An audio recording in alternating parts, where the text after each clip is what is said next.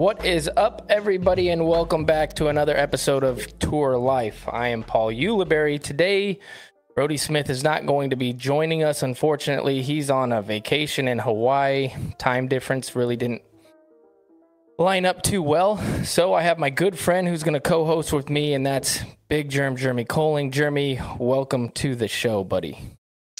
Thanks, man. I, uh, I'm happy to be on the show for the first time. It's kind of crazy that it's taken this long, but mm, I'm happy to be here filling in for the great Brodie Smith. Right. Yeah, we'll we'll miss him. We got a great show for you guys tonight.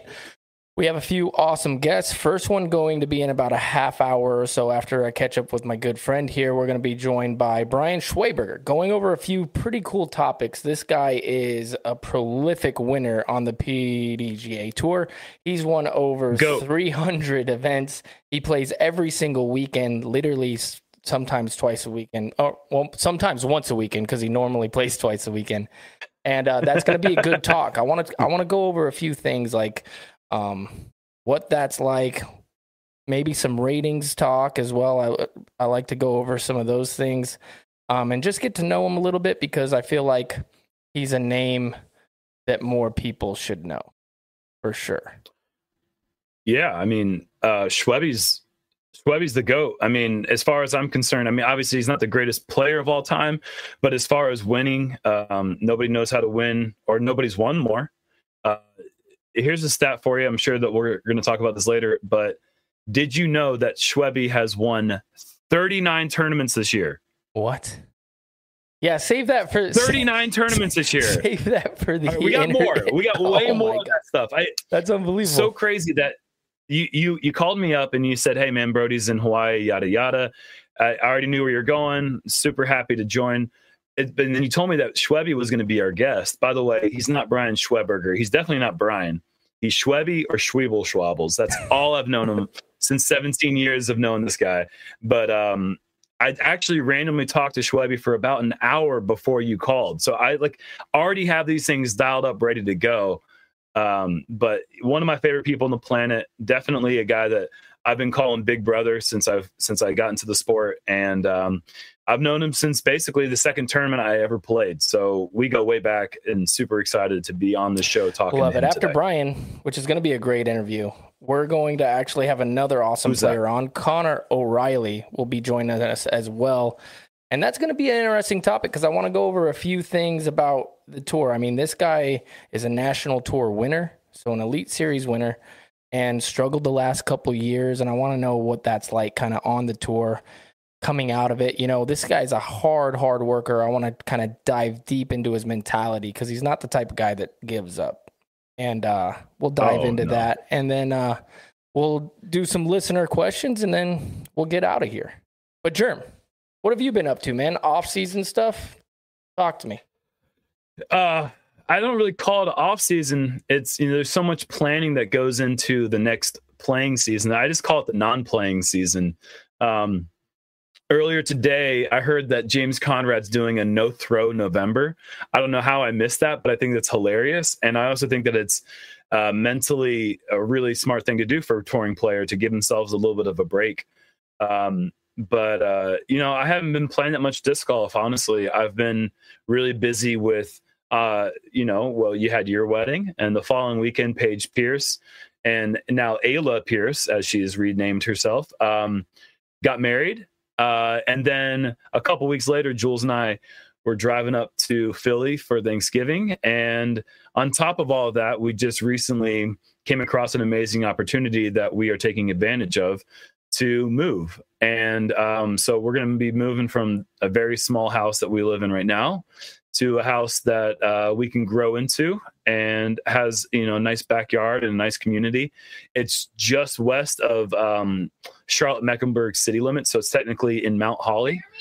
Um, but other than that, uh, yeah, we've just been really busy with that and preparing for that. So it's been consuming oh, I love that, all man. of my time. I mean, we've talked about this a lot. You've never been a guy in the off season to like just go hard and train you use it as that for the most part. I mean, you play you play every single week normally in the off season, at least once a week, something and play. Um, oh, for sure. Uh, but what is that? What is that like mindset like? Like, did you have you just always done that? or like when you were a rookie, did you play every single day and you practice for the tour? And how's Oh. that gone for you through your career? I mean, you know how it is. It changes um, so much. When I first, the first three, four, maybe even first five years of playing, there was not a day that I could really remember where I wasn't either playing or putting or doing something to work on the game because it wasn't just to get good at disc golf. It's because I was so, I was such a f- freakishly obsessed with it that there was nothing else that I wanted to do. Um, it consumed me in every single way. And as I've progressed through my career, my off-season time is certainly not um, not really consumed with playing as much as it is planning the next season, but also resting. I mean, as my body ages, uh, I need the mental rest as much as I need the physical rest. And uh, if I want to perform the next season, I have to make sure that I'm not burnt out before the season even starts in February. So, um, but I mean, you know, w- with with us, both of us, we, we have such similar um, schedules with uh, travel, and then we got practice rounds on Tuesdays. We got other things going on throughout the week, and then on top of that, we're trying to compete on the top level on tour. Um, you know, it doesn't really leave much time to do anything else other than play. So when the season comes to an end in October, the last thing you're really thinking about doing is going out and playing four or five days a week. Um, kind of lucky to get out and play once a week, even though for me, it's been a lot less than that lately. Um, I usually start ramping up the practice and and uh, really get myself ready for a tour come January. But um, like you said, man, the, the rest What about period like is playing important. smaller tournaments? You, do you like? Is that something that you enjoy? Because it's like something that I it, I've learned in the last like couple months. Like I forgot that it's like my favorite. Like I just absolutely Yeah. love it. I love Yeah. going out, meeting new people, playing a course, putting that pressure on me uh, or on myself to uh, you know play smaller tournaments. I feel like that's where I've kind of found the passion back in in golf. I was feeling a little burnout after the season. I mean, it was like a crazy grind the last part of the season because of all the things that you mentioned, of course. But then I was like on the bubble the whole time. And I was just stressed about like, oh, could I possibly make the tour mm-hmm. championships and all this stuff. Once it was over, I was just like, didn't think about disc golf for a long. Time. I had the wedding, of course, so that helped keep my mind Yeah. off of off of off Right. of things. But then I I kind of made a, a vow to myself. I was like, I'm gonna play smaller tournaments this year, just because it keeps me sharp, and I don't enjoy practicing. Like I don't enjoy going to the course and just like playing casually. I'd rather go to a field or I'd rather play a tournament. You know? Sure, yeah. Those little those little tournaments keep you sharp. I mean, it's not it's not so much about the um you know, when we're playing on tour, like you said, you've got so many uh things to think about. You've got tour points, you've got, you know, our rigid schedule. But when you play like a, a local C tier or local B tier or whatever it is, it's just it takes you back to the roots of what what makes disc golf fun. And um, I miss that, you know. So for me, um, I wish I played more of these end of season tournaments. Um, but I really do try to take that that time to kind of decompress. That being said, I do have a tournament coming up in December that I've played every year since I started playing disc golf tournaments uh, in Myrtle Beach called Tupelo Bay. And it's just one of my favorites. Uh, this year it's unsanctioned, but it doesn't matter for me. It's a nostalgic tournament. Yeah. You play the whole tournament on golf carts. Um, and uh, you just play with your buddies. You're not even playing with your division if you don't want to. Like you can play with whoever you want all three rounds. And Yeah. so it's just a really fun tournament. And it just reminds me of why I like to play disc golf, why I'm still doing what I'm doing. Um, so I'm I'm there with you all the way, buddy. It's like those small tournaments have such such incredible heart to them. And you get to see those old friends that you haven't seen in a long time Right. that only play the, the regional scene. And I, I love reconnecting with those guys as well. Hundred percent. Have you ever thought about this? Because this is kind of fascinating. Is like to kind of sit back and like think of the best players that we got. Like, what are they doing right now? You know what I mean? Are they really Sure. practicing? Because as a pro, you know, after all these years, of course, you you get an interview with somebody, and I'll be like, oh yeah, you know, I'm grinding, and you know, playing, I'm in the gym. Kinda. you know what Not I mean? really. Like, like kinda I am. Um, yeah. Like there's truth to it. There's some some but- people are, yes. you know, like you know Ricky's in Arizona putting right now on hole six at Vista. Like you just know that's Do what's you? happening. I think Ricky See, is. but that's that's Ri- what's so fun about it is you can be like, I wonder what they're doing, and you think that about this person because of who they are. But what are they really? What are they really doing? Like McBeth, you I know what I mean? Is he running on the treadmill sure. right- right now? Because like those are some like, he's running after a little little baby. yeah. that's what Well- that's that's what he's doing. I called him or I texted him. Uh, uh, I think it was like last week, and I'm like, "Hey, you want to get on and play some Fortnite?" And he's like, I, "I will after I gotta put the baby to bed, and then I'm gonna go run on the treadmill, and then I'll get on." and I'm like, "Was that a flex at me?" Like, but I think that's really what he's doing. You know what I mean? I think that's what they do. Yeah, sure. I, Um, I, I take I take McBeth at his word on that. one. Yes, me too. Absolutely. So it's like funny. Like I think about Calvin. Like, what is like? How is he training? You know what I mean? Are, I- are these guys switching it up? And I, of course, you can go down him. the list, and I would speculate with each individual one. I feel like we could have a two minute conversation and debate, if you will, about oh, what's Calvin doing. I think I know that Calvin is probably not playing disc golf, but at the same time, him living in Tampa opens up the opportunity for him to go play anytime he wants. yeah. Um, but what about our northern dudes? Like, what about our, Exactly. you know, what are they doing? It's cold over there. Klein- yeah, what's Gannon do? I think Gannon's putting in his basement. I think I think Yeah. Gannon's putting the work in in the basement, but like, what is Casey White doing? You know, like it's a little bit cold in Massachusetts right now. I'm calling you out, Casey. Are you out there playing? Um, but yeah, it's it's it's hard. You know, like today it was in the 40s here in Charlotte, and it's like I actually went out and played. Those today. guys are probably going to be so mad that you just said that. I know, I know. it's 40 sure degrees here. It was hard. brutal. Sun was out shining. I couldn't come out of the house. I It was, was sitting by the 40 fire. It was act to be fair it was like 49 to about 52 so and it was beautiful outside uh i actually went out and played the um that horse course that private course that stan mcdaniel's been working on uh, a lot out there in indian Did trail? No, just did. kidding. I did. I did. I can actually take credit for it because I've played so few rounds. Um, actually, I was talking to Chandler Kramer today, randomly earlier today, and I told him that I think since Maple Hill's last round, I can count the number of rounds I've played on maybe Oh, wow. this many hands. It's been, it hasn't been that many because I've been so busy. Um, but I like I said, that will be ramping up. Um, but you know, I mean, I think that it's like at this point in my career, me not playing a lot keeps my body healthier. And as long as I'm putting, you know, I'm I'm still going to putting league every Tuesday night. Yeah, I got to make it out But- there again. Dude, you the Uli Foundation was the, the I know, you guys were I know. literally set up yesterday. Yeah, Um, I was and- out but they running on the about you. treadmill, dude. I can. that's what that's what Stephen Belair told me. He said, yes, yeah, Uli couldn't make it. He's working hard. He's training for 5K. Yeah, exactly. No, Uh-huh. that's that's hilarious. I think it's like uh but here's here's another point. Cause you brought up what about those guys over in, in the cold areas like Michigan, Iowa, Illinois? Because there's a lot of great players from the from from those places. It has to be a benefit. It has to be a benefit to live in Florida, live in the in the Carolinas, and to live in Arizona.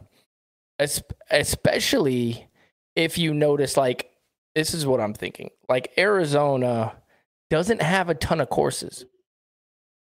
So the really good players that live there, they all play together quite a bit. You know what I mean? And that can really help with your Mhm. off-season training of having two people push you or whatever. I remember Nikko coming out to Arizona um, early in my career and us training together. And that was so beneficial because he was so much better than all of us. And to be able to play with him the whole It's off 20 season, 13, 2012, it was like 20, like yeah, 2010, 2011, 2012, some, Yeah. somewhere in there. Um, and I remember that being like fantastic and really helped develop my game because he was just so good at everything um, back then, especially. And Mhm. then even early on in my career, Corey Sharp, we would go, I would go to uh, Utah in the summer and he'd come to Arizona in the winter for one full season. And that really helped the development of Sure. there has to be like in the off season there has to be a benefit to being in a place where you can play and enjoy it if it's 70 degrees out or 65 degrees out and perfect weather you want to go out there and do something you want to go play that? Exactly. Yeah, who would argue that? yeah, it's the best. I mean, that's why that's why Charlotte has had such a high influx of of people moving here. I mean, it's it does get kind of chilly. It gets to a point where you don't want to go out and play. You know, I mean, nobody wants to play in the 30s unless they're playing a tournament that they're like signed up for, or at least that's just my privileged perspective down here in the South. But I mean, it's relatively. It usually stays in the high 40s to 60s. Yeah. For pretty much the whole winter season. I mean, 60 is pretty warm. Yeah. It probably stays in the 40s to 50s, but I mean, you know, that's fine. You know, there's no problem there. And if you, you live south of here, then yeah, you're great. Um, in 2013, when Garrett and I went to Arizona uh, a little bit before the season started, we we moved out there um, in like late January, and we had all of February to prepare. Um, it was incredible. Like we got to hang out with you and mm-hmm. hang out with AB, like a little young AB every once yeah. in a while came out that was fun. Um, and uh, who else was out there at the time? I mean, I think Ricky was living out there, Devin Owens, yep. Dave Feldberg.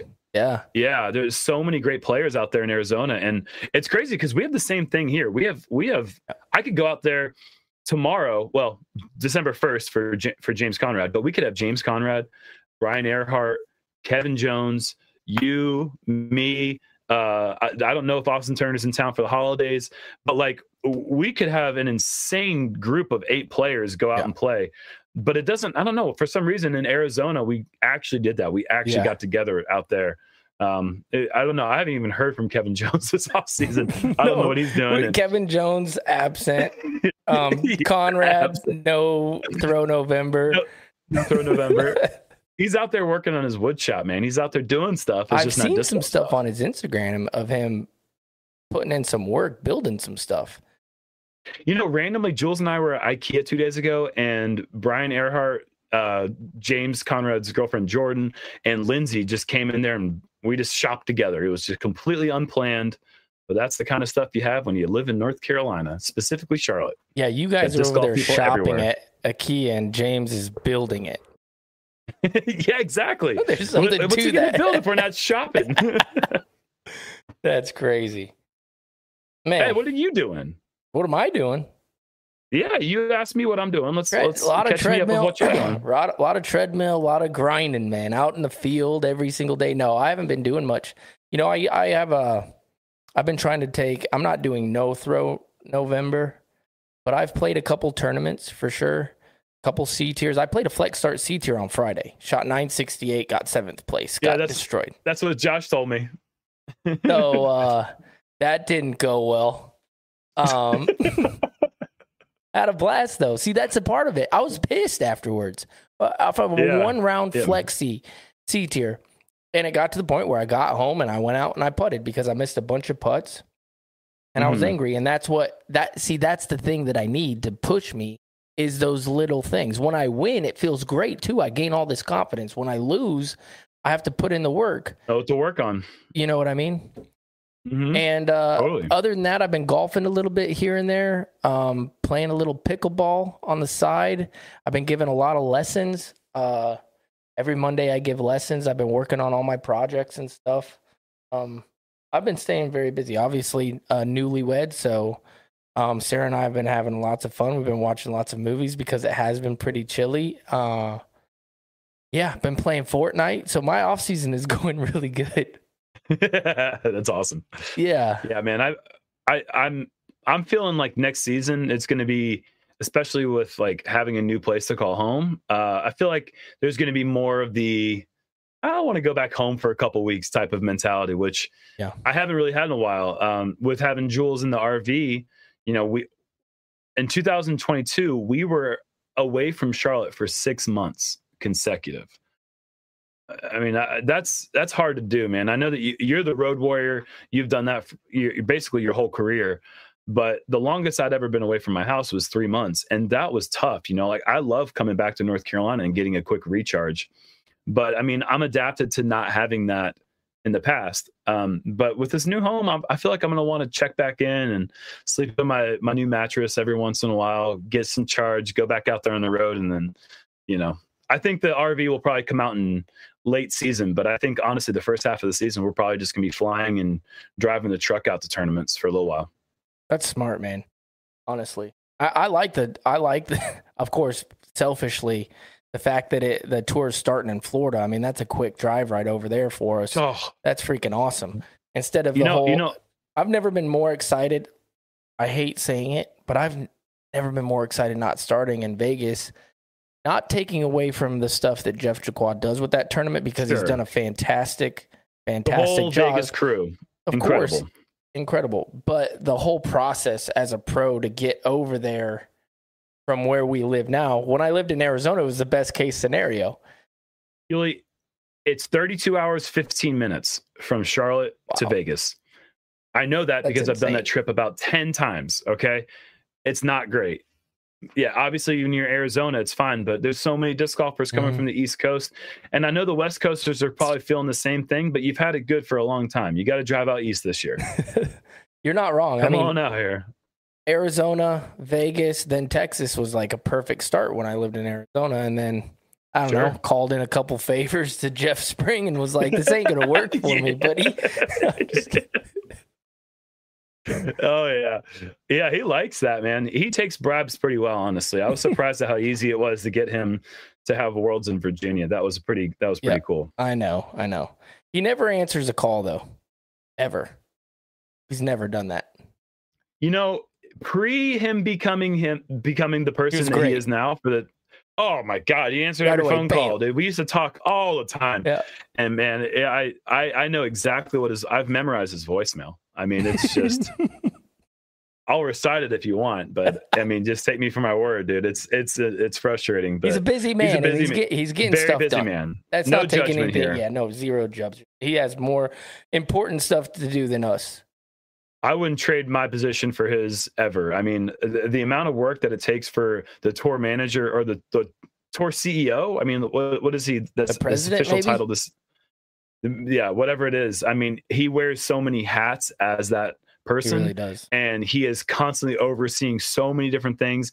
He's shaking so many hands and working out so many deals and working out the logistics and like just keeping the whole thing going is just uh, not for me, man. That's not that takes somebody with a different set of skills, and he's the man for the job for sure because he get, he does a lot of hard work, makes a lot of hard calls. What about getting into the important stuff? Okay. Okay. This last week, you and I had a little little battle. Oh, And I wanted to bring it up on air because it's important. It's important for the world to know of right. bring it up.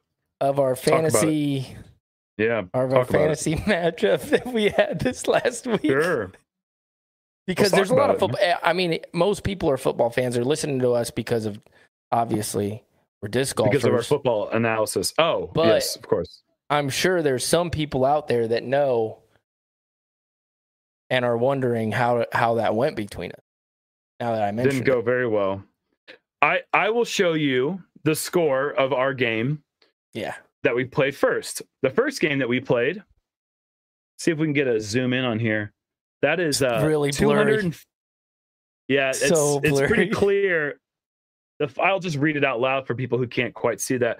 Uh, Jeremy Koling, aka the Hot Dog Bandit, uh, scored 215.95 points, and Invisidi, which is Uli's name, uh, was 145. So it was only a 70 point Solid. beat down. Uh, very recently, as of as of two days ago, Uli returned the favor. Mhm. It wasn't very kind, but he beat me 181.95, coincidentally, just like me, to 130 36.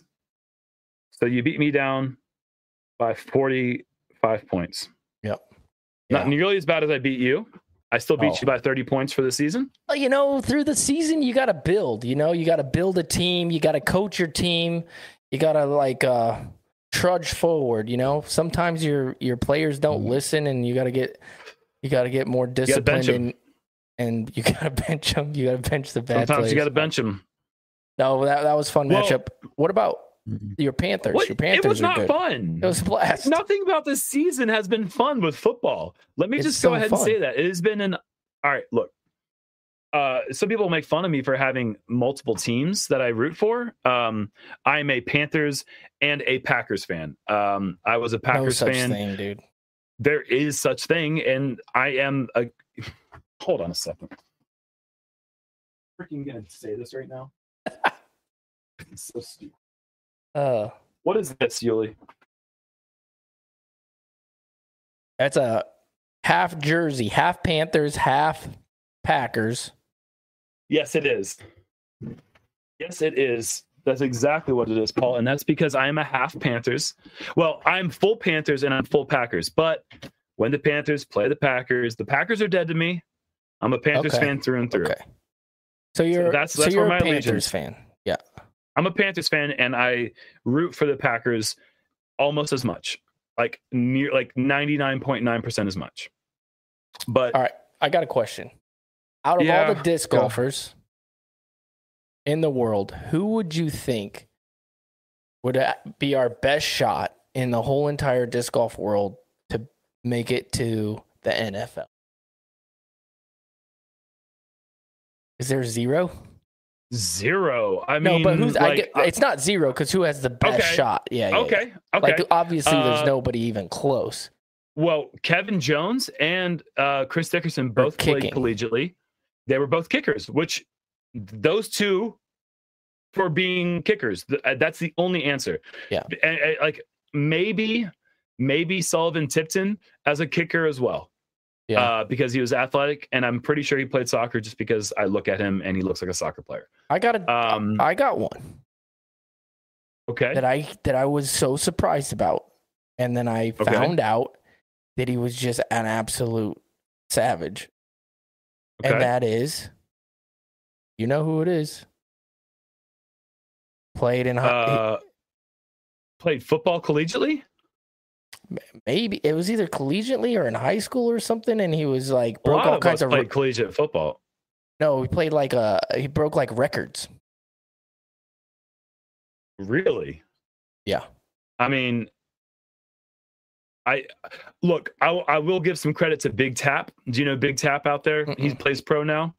He used to play college football at UNC. Um, he could have he could have gone pro, but I don't know who you're talking about. Let me. I'm gonna pull up his stats because I looked him up once. So keep talking about something. Okay, well I can't keep talking because I'm hearing an echo. Okay, now it's gone. Okay, good. Okay, my bad. Um, uh, let's see.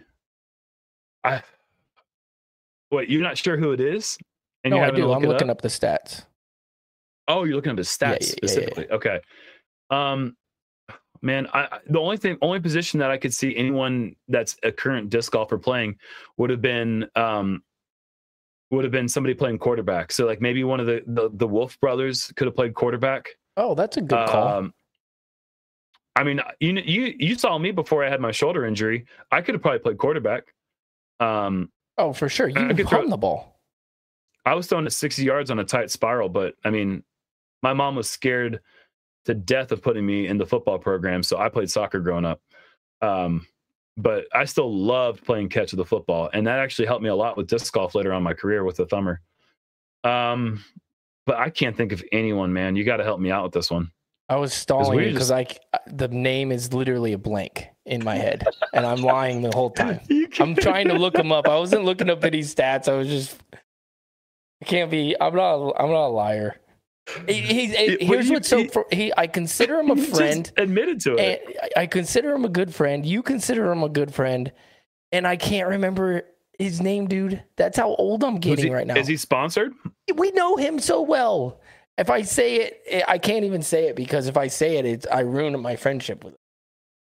Oh, so now you know who it is. No, I know who you it know is. who I it can't bring the name to my stupid brain. Oh, but even if you could, you wouldn't because then it would ruin your friendship Yeah. with this person. Yeah.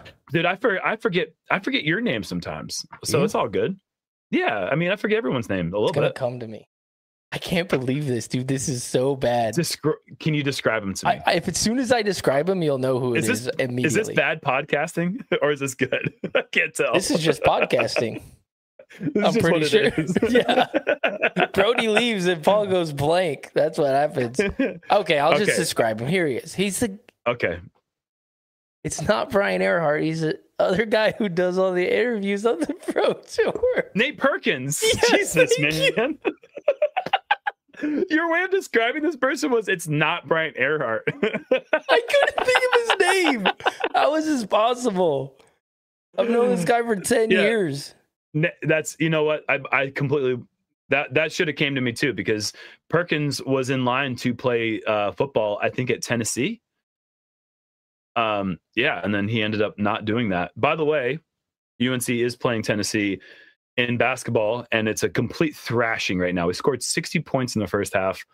In case you guys are wondering, that's a good number of points to score. That's really good, man. 60 points in the first half is big. Number All right. 10 team in the country, Tennessee is. Silas, how how uh, close are we to ha- being able to have Brian come in here? We're good. All right. Now that uh, I forgot everything about all my friends, I'm gonna bring on All right. another good It's friend. ridiculous. I know, isn't that ridiculous? Another good friend, Schwaby. I'm not allowed to call you Brian Schwebel Schwaber. travels. Well, if you, if you call me Brian, I won't answer. Okay. All right. Schwebby. Welcome to the show, me my man. name, girl. Thanks, man. Thanks for having me.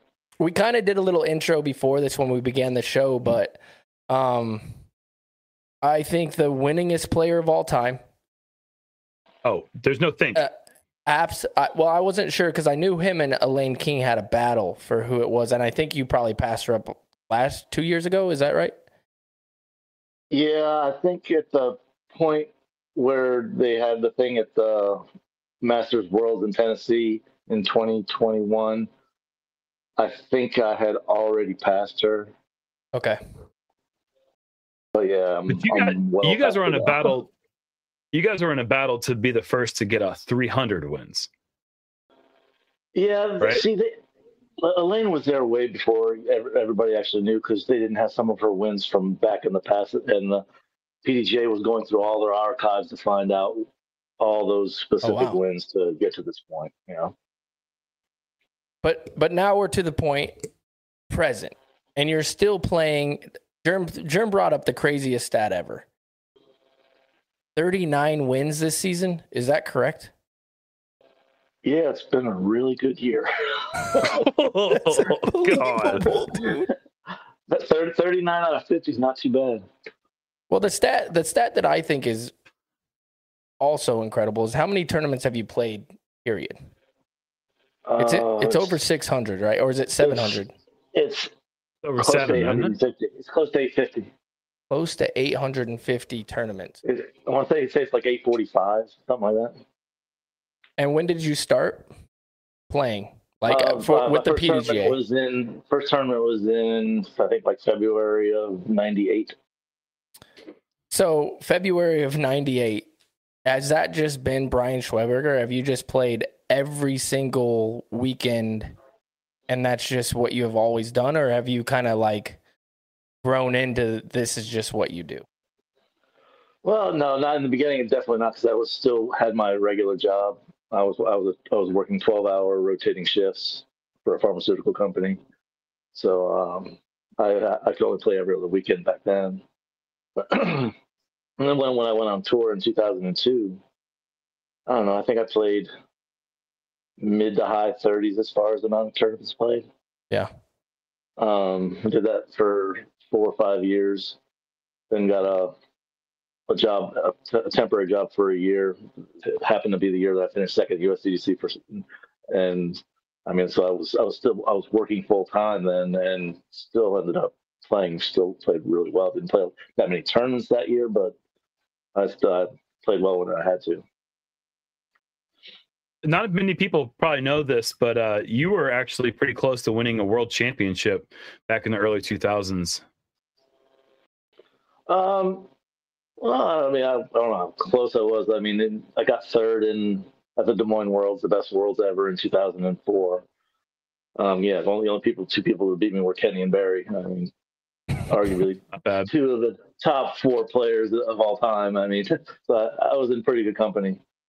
but yeah, it was. Uh, and Steve Rico was right there as well. I mean, he and I were tied going into the final line, and we we told him we were like six, we were like seven or eight strokes behind Barry and Kenny. So uh, we we just said, dude, let's try and put on a show in this final nine for everybody, and it was it was it was pretty nice. It was it was a pretty good time. I think everybody had got to see a bunch of cool shots. How long What did about you? the season? I'm sorry. I, I just wanted to follow up the, with the Worlds Yeah. thing because wasn't there a season where you were leading and then you got injured or something like that, or wh- what happened with that? I- I'm I'm, Uh, I'm confused. was uh, well, I, I was that was 2003 Worlds in Flagstaff, Arizona. Right. Uh, Barry, well, me, Billy, and Brian, and Barry, we always hung out together when we were on tour, and we went into that Worlds. We got there like two weeks in advance, and we had so much practice time in, and there was a lot of over the top shots just to play safe to get up some of these new fairways that they had created on the on a couple of the courses and I had I had high expectations going into that event. Um, unfortunately, we got started getting hailed on in the middle of the first round on the Snowbowl course, and it was eleven thousand feet up, and there was like twenty five of us, and the tournament director Dan Gilling started getting people into his truck and toting everybody down the mountain because there was going to be I don't think that they were going to finish that round that day, and uh, so me and Kerry Trotter, we were the last two to come down, and so the cab of, his, of Dan's truck was full. So Kerry and I just jumped in the in the bed of his truck and started going down. Just got started going down the mountain, and I think Dan was going a little bit too fast when having two people on the bed of his truck. He hit a bump pretty hard, and I started flying out of the truck, and I stopped myself from falling out with my right hand and jammed my thumb, and it swelled up two, three times the size, and I had to drop out. Ooh. Dang man. So, yeah, I, uh, I, had, I had high expectations, and Barry shot like I think like twelve or thirteen strokes worse than what I had totally hoped to shoot on on just playing how I practiced. So Dang yeah. it, Dan. Dan Ginnelly. Yeah, Got you. It, it, it. It happens. You I- I've had to I've had to drop out of three or four worlds just from getting being injured. Well, Yeah. I mean, the biggest tournaments ever. You play 850 tournaments, and then the ones that you have to That's drop out of are, are the world championships. But let's fast forward. So, um, how many years did you tour like full time, as far as like with uh your crew? You know, going off and touring the Uh, country. 2002 to 2004, we had we had a RV, had my RV, and we traveled in that together. 2005, I still did all the national tours. I just traveled on my own, or with um, Burl and Val and uh, Courtney P. Then Carrie- Courtney McCoy now. Carrie Berlogar, for those who might not have the yeah, Carrie Berlogar used to be a big name in the sport. Yeah, we did a little uh, team spirit because the, the RV was a spirit, so we were team spirit for the first little bit of the West Coast swing of the 2005 tour, and uh, yeah, that was uh, that was that was that year was a lot of fun. I mean, it was.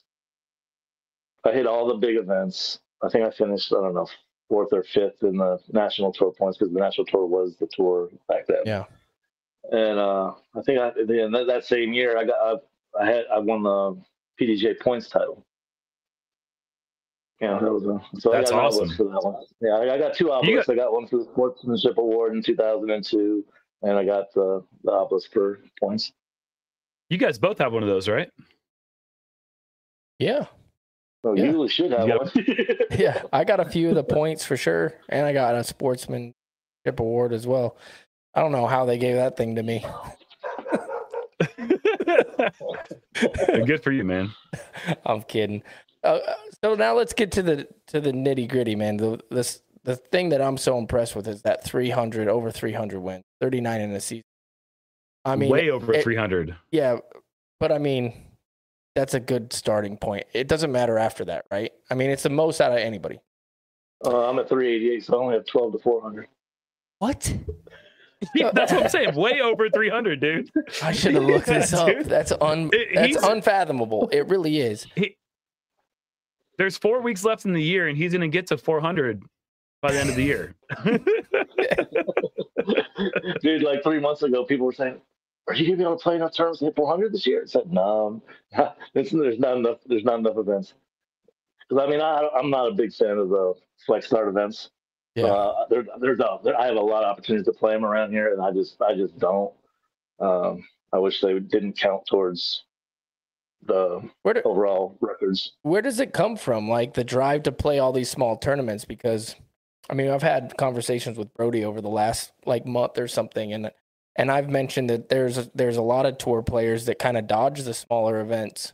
Um, for sure, I know I know that to be fact.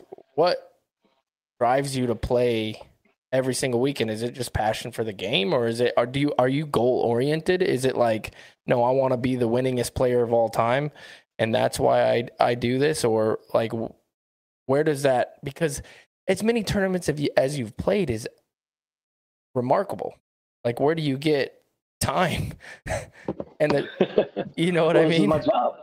It's my job. Yeah. I mean, I, I deliver pieces Monday, Tuesday, Wednesday every week, just just I have something to do, or otherwise I go I go stir crazy. But Uh, yeah, guess- sidebar. what?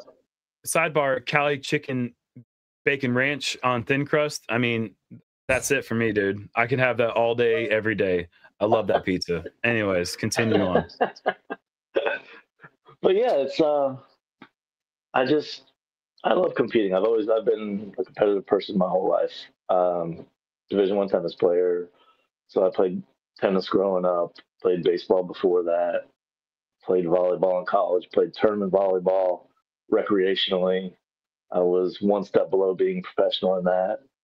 Playing two man and three man tournaments on the grass and in sand Didn't know that. um, yeah, I just uh, I just love competition. It it just I mean I don't I don't even have tournament nerves anymore. I mean, people say you don't Yeah. have, you don't have that that nerve nervous feeling anymore. You shouldn't even be playing anymore. But I just I, I've just done it so much. It's just in, embedded into me. So Well, I mean, say- hold one you hold one USDGC tee shot. I still get nerves though. They, they say that um, that uh, marathon runners um, actually have a lower heart rate while running than they do um, in just everyday life, and that's just because there's that they're just geared for that. That's what they're built for. It sounds like you're just built for playing tournaments and more specifically winning tournaments. Like Yeah. that's your that's your natural comfort zone. Yeah, I mean, it's just I, I, I tell people so many times, winning's addicting. yeah, I, I've never known. too expensive for me. Sounds great. Sounds Second awesome. place literally sucks. Second place literally sucks. Well, how many second places do you have? Uh, I guarantee it's more than anybody. Uh, it's cl- it's getting probably within 20, I think, of 200 second place finishes. It's so mind blowing. Well, what Yeah. about? So you say you don't get nerves, but let's. But you said USDGC hole one. Well, what about going and playing the big Masters tournaments? Like, um, you know, I, I know that you won the Tim Selinske, and that was a major championship for you guys. Did you have nerves there coming down the stretch, Uh, or was it like, oh nope, this is like a s- Sunday seats here for me? uh, Burlington. pl- playing uh, playing age protected golf is so much more fun. I was You're going to ask playing with that people question. your own age. You're, you're playing your own. You're playing with people your own age. You can talk about things that happened in the past, not disc golf related, and have conversations about it. Uh, it's just, it's just a, it's just a different animal playing with playing with folks your own age. Shoot, now I'm 50, so I'm, I'm I got three different divisions I can play Yeah. in now. So Those guys are getting sick of you in that division. I guarantee. Oh, well, oh, I'll be playing. I'll be. I'll be playing forties for for most of the bit now. I mean, I, I'll play an occasional open tournament. I think I played I don't know seven or eight open tournaments this year. Is it? Did- oh, did- okay, that was my question. You strictly play masters, or do you do you kind of hop from division to division dep- depending on like payout? It, it, it, it, uh, man, I don't really worry about payout. You said it's your If I was job. worried about pay. Yeah, but I was worried about payout. I quit disc golf a long time ago. Jack, but but I am going to hit twenty thousand dollars for the first time in my career this year. congratulations. That's that's amazing. That's hard to do regionally. Yeah, Yeah. for sure it is. Uh, Especially I- I playing never Masters. did that on tour. I never did that on tour when I was playing all the big events. I, I can't imagine that anyone has uh, how many people have played nearly all masters and hit that 20k threshold i mean that's that's a really hard thing to do Yeah. especially if you're not doing all the big national i mean like maybe somebody came close to doing the national tour days but i don't think so i can't imagine that's a huge number Mm, As a Masters age player or playing Masters tournaments. i'm sure johnny Sure, mccrae's done it before uh, after he was 40 Yeah, but i mean yeah, yeah, specifically Johnny with the regimen of masters tournaments that you're playing that's what i'm talking about Yeah, I, I probably maybe Patrick Brown because he hits a lot of the big events. Mm. But other than Hey. that, I don't think of and I can't think of anybody else. D- did you did you answer Uli's question about a goal? Like as far as do you have like a number in mind? Uh, like do you have like when you think of like the shoot for the stars goal? What what are your goals as far as the rest of your career goes? Uh, just keep playing. I mean, I want to hit a thousand tournaments. That's if I can just do between thirty-five and fifty tournaments a year for the next, I don't know, two or three years. I should hit it. But it's all it all depends on health. I What mean, about the- every- everything as far as I'm going, it all depends on the health. What about the wins? Like you talk about it, like like you said, it's addicting, and it's like this thing. Like it, there's no goal; it's just tournament to tournament. Or or are you? Do you have your eyes on 500? Like, is that something that you're like, or do you want to be the winningest player of all time, like you are? Was I I think if I can stay healthy and keep on the same same path I'm going, uh, I won't be touched. and then yeah, no, you're I, Not I, by these two guys I, I agree with that. Well, what- combined. Uh, I tell you what, the way I mean, the way Chris Dickerson started off his career, I mean, he hit hundred quick, Yeah, Yeah. and I mean, now that he's on tour, it's so hard to win. So Yeah. I mean, it's if you if you get one one win a year on tour, you've done an amazing job. what was what was more fun to you, playing on tour or playing regionally? And what's the difference? on tour on on, on tour was definitely more fun because I got to travel the country because I hadn't seen the country. I wanted that's one of the main reasons I wanted to go out. I wanted to see what the rest of the country had to offer as far as landscapes and just courses and the people. People were all amazing. I mean, disc golfing back then was it was really networking for a future. So I mean, anytime I want to go and play somewhere, I have a, I have a, a plethora of friends all over the country that I can contact and have a place to stay, not have to worry about lodging. Yeah, that's that's definitely big. It's like I don't know, man. I I think of I, I think of today's generation and not thinking about the the legends beforehand that got us here, and I think about for me, you know, Brian Schweberger, Michael Johansen. You guys are the ones paving the way for us that showed us how much fun touring can be, and and gave us a, a good attitude to try to uh, emulate. And um, yeah, Sh- honestly, man, just you know this because we've talked a lot about it, but like you've been my idol since the beginning. You've been my big brother. Uh, you know, watching you play, the way that you handle yourself, the way you laugh and have a good time with your card mates. It's it's like that's that's what people should aspire to, for sure. So that's just me saying that. thank you. Absolutely. Hey, hey, on uh, another note, as far as that goes, when you were on tour in your first year or two, and you were, I was hearing a lot of people giving you a bad rap about your attitude and stuff. And then as soon as you got home, I took you aside. I said, "Dude, you are not representing North Carolina very well. You need Yeah. to adjust your attitude and do better." And You can you can hear that from some people, but then you, honestly, you got to hear from the right people. And mm-hmm. absolutely, you know when I hear things like that coming from you, it, it, it makes me take a bigger look into myself. And I think that, you know, anybody that's known that knew me back in 2010, 2011 and knows me now, you know, knows that, you know, conversations like that went a long way for me. Absolutely. Do you are you uh I don't I don't sugarcoat things. no, you don't. No. Do you watch the the tour? Like do you watch um live or do you keep I up? watch it all. You do. So you got a pretty Yes. good pulse on what's going on out there. How, how do you feel about the sport right now and and where the this Um, generation is? I think it's absolutely insane the level of golf that's being played. Um, I th- definitely think it needs to be made harder. Um, the the I've watched so many of your broadcasts with with Brodie, and y'all talk about the basket. The basket needs to be smaller. Um, fewer chains. Go back to the freaking Mach two. Putting is supposed to be touch everybody's just blasting the disc into the basket and okay you can hit you can throw something really fast on a line how about showing some touch putting is supposed to be about feel not just brute strength into the into the chains What about as far as the characters on tour? Do you like um the superstars that we have and the way that they carry themselves? Are, are you excited about uh, disc golf moving forward? I think uh, i think a lot of i would say 99% of the players are seem to be really good for the game i haven't seen a lot of bad attitudes uh, except for the ones from the past that are still out there but not naming any names Looks like Jerm's getting another talking to the next time you see Hey, him. whoa, whoa,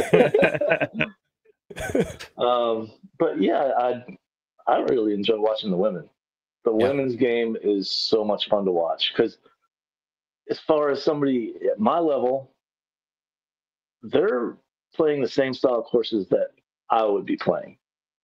So it's nice to see how they attack the courses that i would be playing. Like when they the women played the regulator in burlington for us women's and then I, I had already played it the previous year at the sneaky pete event it was a little a couple holes were slightly tweaked but it was pretty much the same course and then I, I caddied for Jen Allen out there, and she played amazing golf, and she won.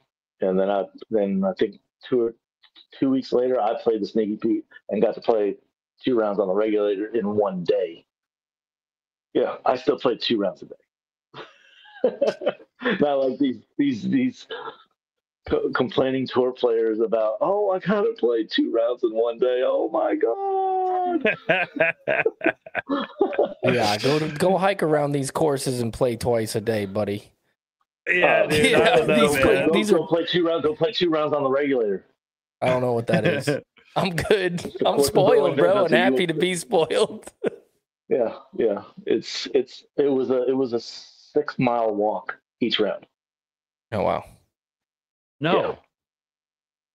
No, no, no, no. If I want to go hiking, I go hiking. like I don't go play disc golf and go hiking. Yeah. Yeah, and, and that was after playing two rounds on that on the previous Saturday. So we played. I played a four round tournament in two days for a B tier. and yeah, it was. uh That's that's that's my life. I don't Uli, play I want to tell you golf. Yeah, I want to tell you something funny that uh Schwebby told me on the phone earlier today. He he was asking me about my schedule and he asked me if I had any free time and I was like, "Well, not really." He was like, "Well, I was just curious if you if you might be interested in doing some art for me." And I'm like, "Well, I mean, what, what are you looking for?" He's like, "Well, I'm looking for a stamp to maybe uh, do a commemorative for 400 wins." And I was like, "But you're at 388." And he was like, "Yeah, I know, but that should come in March or April next year." I'm like, "This dude is planning out 11 or 12 wins from now. like, you know how long I'd have to go back realistic. Yeah. no, for sure. It's awesome because it's actually like 99% true. Like that's Yeah. when that will happen. And we can pretty much bank on that. You know, like Oh. Vegas would not take odds because that is going to Yeah. happen. But I think it's funny because if you were like "Hey, Jeremy, what was 11 wins ago?" I'd be like, "I can't remember 2007 that well. I don't know." like it's been like it, 11 wins is it's a whole different. Like I was in my 20s. It seems like, and I'm 38 now.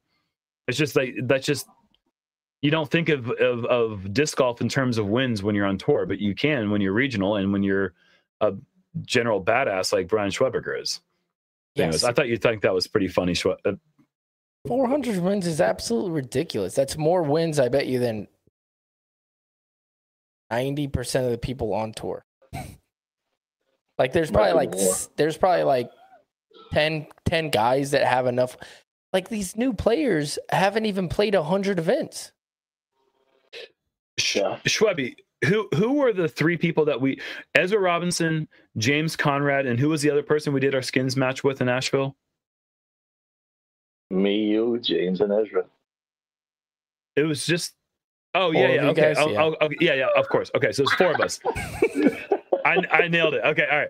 So if you took my career wins, James's career wins, and Ezra's career career wins, and you put them all together, and you multiplied those by two, Schwebby at that time still had 70 more wins than the three of us multiplied times two. Like, Doesn't even make any April. sense, man. and that was in That April. Yeah, that was in April. That April. was in April, oh. the day after my birthday. and he and he's got 39 wins this season so that just adds to the whole i mean it, basically us times three is still less than schwebby That's great. All right, Schwe- Schwebby, two more questions. First one is who do you who's your favorite player to watch on tour? it's a good question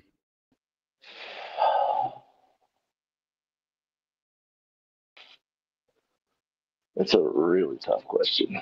There's so many fun players to watch. give us a top three Ah, Yeah, give it yeah. Broaden it out. And and my last question that you can think while you're thinking of this, who do you um relate to the most as far as your game goes? Like you look at the modern players and then you're like, okay, that that guy's kind of like what I got going on.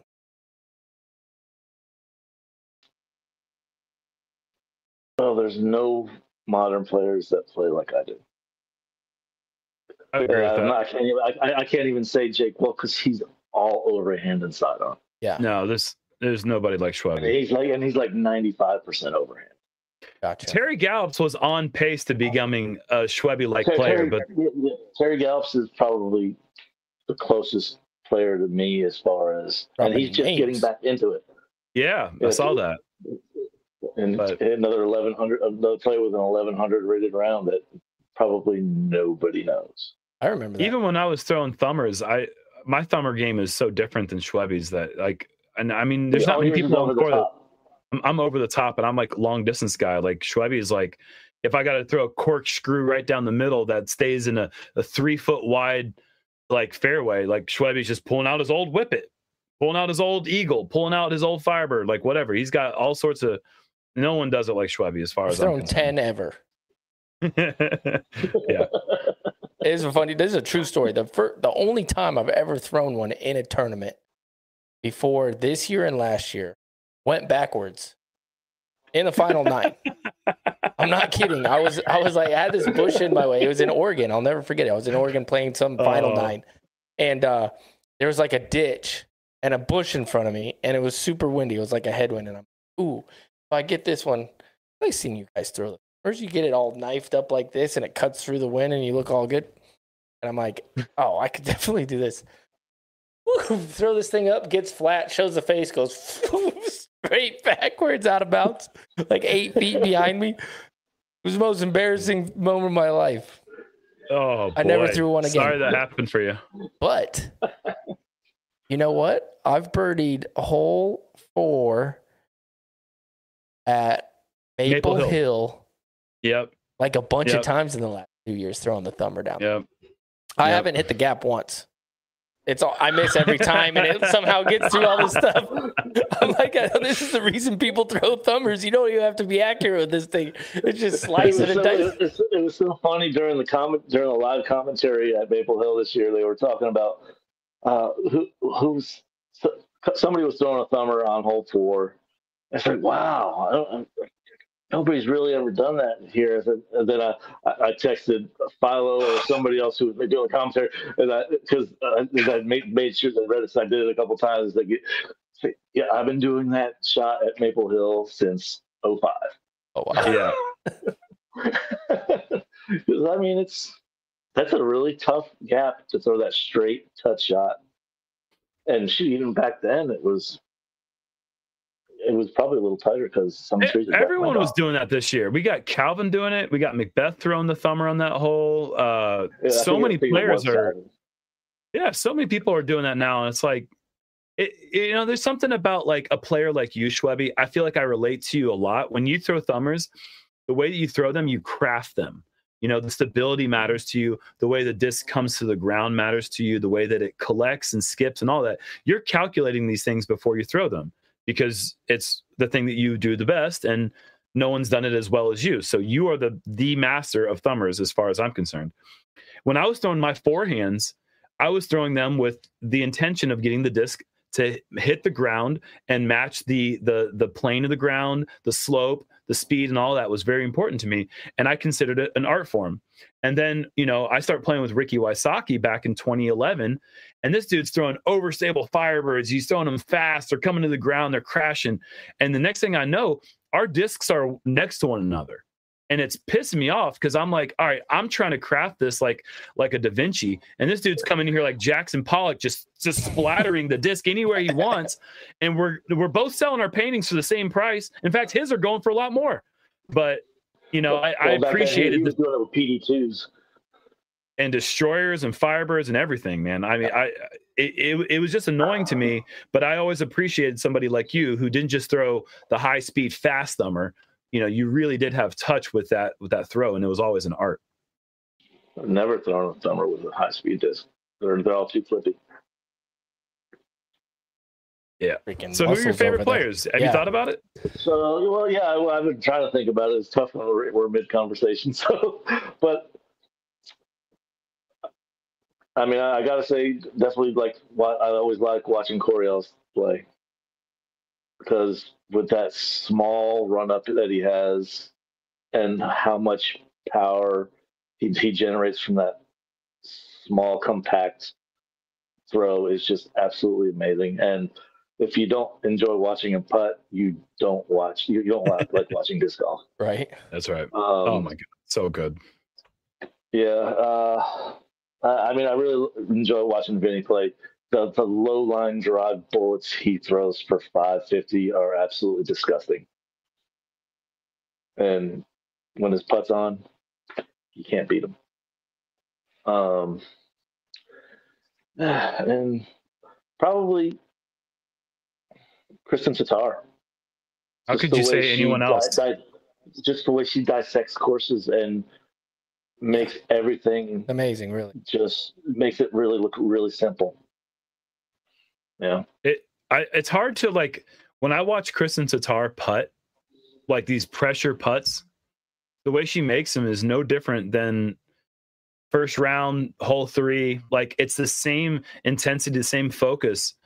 And you you can try to emulate that all you want, but actually going out there and physically doing it is just another thing entirely. And she's one of the most clutch players I've ever seen in just the last two seasons if we just take those last two seasons in that in that short period of time, I think that she's developed uh, a portfolio that is m- maybe one of the most impressive clutch performances I've ever really w- witnessed. Yeah, I, I couldn't. The thing about her putt too is it doesn't. You're saying it doesn't change as far as her mannerism doesn't change. Change, like it's the same. It goes in. Yeah, it's pretty, and it's a perfect. It's a pro. It's a pro speed. Like it goes in way it's supposed to with touch, like you were saying, Brian. Yeah, I've, I've watched her play so much. I can when she's putting, I can tell when it's going to be low. Every single time, it's just something in her form at the last second. I can tell every single time that it's mm. going to be low. Yeah, isn't that fun? Like when you're watching a player and you can kind of see, kind of notice. You're like, you ah, just know. Yeah, this this ain't oh, going in. Yeah, that's. Oh, if, if if tour coaches could be afforded, I would love to get into so many players' brains. We're not far It- off, it, man. It, it, it would be. I, I could fix so many things that are so simple to fix. It's I'll be just. I'll be calling you right after this podcast, my man. Sh- Schwebby, Schwebby caddies for me. One on one. I only do one on one. I do not do clinics. I, I, I'm saying for caddies me. for me at a. Oh, just for him? yeah. Oh, dude, He I, can I help you, watched you. uh, I watched you gain fifty feet of distance with Ezra, dude. That that was that was sick. Thanks, man. That was sick. Um, Brian, we got uh, a couple more minutes, man. Do you have any sponsors you want to thank? I know that uh, you only. Is it true you've never thrown a, another disc besides the end of a disc Since With his right hand. with his right hand? With my Like right so. hand. With So my right even hand, yes. if you're like, hey, will you will you toss me that disc? Like toss me my left-handed back. plastic. It's left-handed back every time. that's hilarious. Never thrown It's- another disc. No, It's that- so that's petty. Loyalty. That is loyalty. It's so Loyalty petty, and I to love every Dri- second of it. if you have any sponsors you want to thank, man, this is the time, buddy. And I'm a champion, baby. And my new sponsor this year, uh, Blockhouse Disc Golf and Country Club in Spotsylvania, Virginia. Man, if you've never been to the Grange, you gotta go. It's It's different. it's it's it's the best place on earth for for a disc golf experience. Uh, it's got two great top level disc golf courses, and it's got the best tiki course of all time. I don't think it's even close. Oh, That gee. place Is is it, is it the first tiki? I don't know if it's the first tiki, but it's Might as well be. 24 7 365 so you can play it any time of the day the world record for for disc golf holes played in a day was was done on that course man it's just an amazing piece of property amazing people and it's back this year is the first year they had an event and it was awesome to play again First ever 1100 rated round, Brian Skinner, 1117 on the dark side at the Yeah, Grange Wow. or at the 41, blockhouse. absolutely Excuse me. 41 was absolutely disgusting That with a place bogey. is special. yeah. Well, Brian, we appreciate you coming on, man, and sharing some of the the history of the sport, the history of your game, which has gone back for for so long, so much winning. I mean, that's it's just fascinating to think about how many times you've had to gone go. How many, how many times have last question because it's just crazy. How many times have you had a putt to win a tournament? Like, is it over? Like, and I'm saying like it's one one stroke or you're tied and you have to make the putt. Like, Oof. Do you get nervous then? where where where where it came down to the last putt, I want to say it's probably less than twenty times. Wow. Where, where it was the last putt that I locked it out, or I had to have it to win it. Yeah. yeah, it's not not as many as you think because I like to think that I play well enough where I can put it to bed before the last hole. And that includes all your playoff wins and all that. Because I know we've had a, you beat me in a playoff Well, before. no, I mean, I don't, I don't, I'm not counting the playoffs because I've been in 37 playoffs. This guy knows everything, dude. Unbelievable. And well, I mean, I'm a, I'm a stat freak, dude. I love Stat Mando. I am such a big fan. I, I've, I've, I've messaged him, messaged him a couple times just, just to get random things, and they, and they do it for me. And I was like, that's so cool. Dion's But, the uh, best, yeah. man. Yeah. Yeah. And my, my, my, one thing that I do in every single playoff, and I learned this from Larry Leonard because he was the first playoff I ever had. He offers up, let's split the money, let's play for the win. Every single time. It's been turned down twice to me, and they both lost to me. Love it, man. Well, there you guys have it. The most winningest player of all time, Brian Schwaber. Thank you so much for the absolute pleasure. Hey, hey, hey, I got I got a pet peeve for you. Oh yeah. Pet peeve it Oh, up. What is it? Wonderful. When I'm when I'm on the tee box and I'm supposed to it's my time on the box. Everybody's supposed to be quiet. Somebody's digging in their bag for the disc that they're gonna throw. And I can hear them. They're just digging in their bag. I can see them going through the disc, going through the disc. Oh man, it's so frustrating. That's a when great I one. hear it, I, I, when I hear, it, I, I, I've done, I've had to deal with it so many times. I just back off.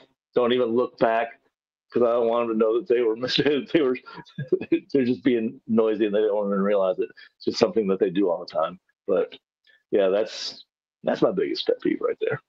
It's a good one. I think that's a pet peeve of mine too. well, y'all I have a probably- great night. Appreciate for having, appreciate you having me on, man. Thank you so much, Brian. See you, Schwaber. See how, Go. I, see how I snuck in that, Brian?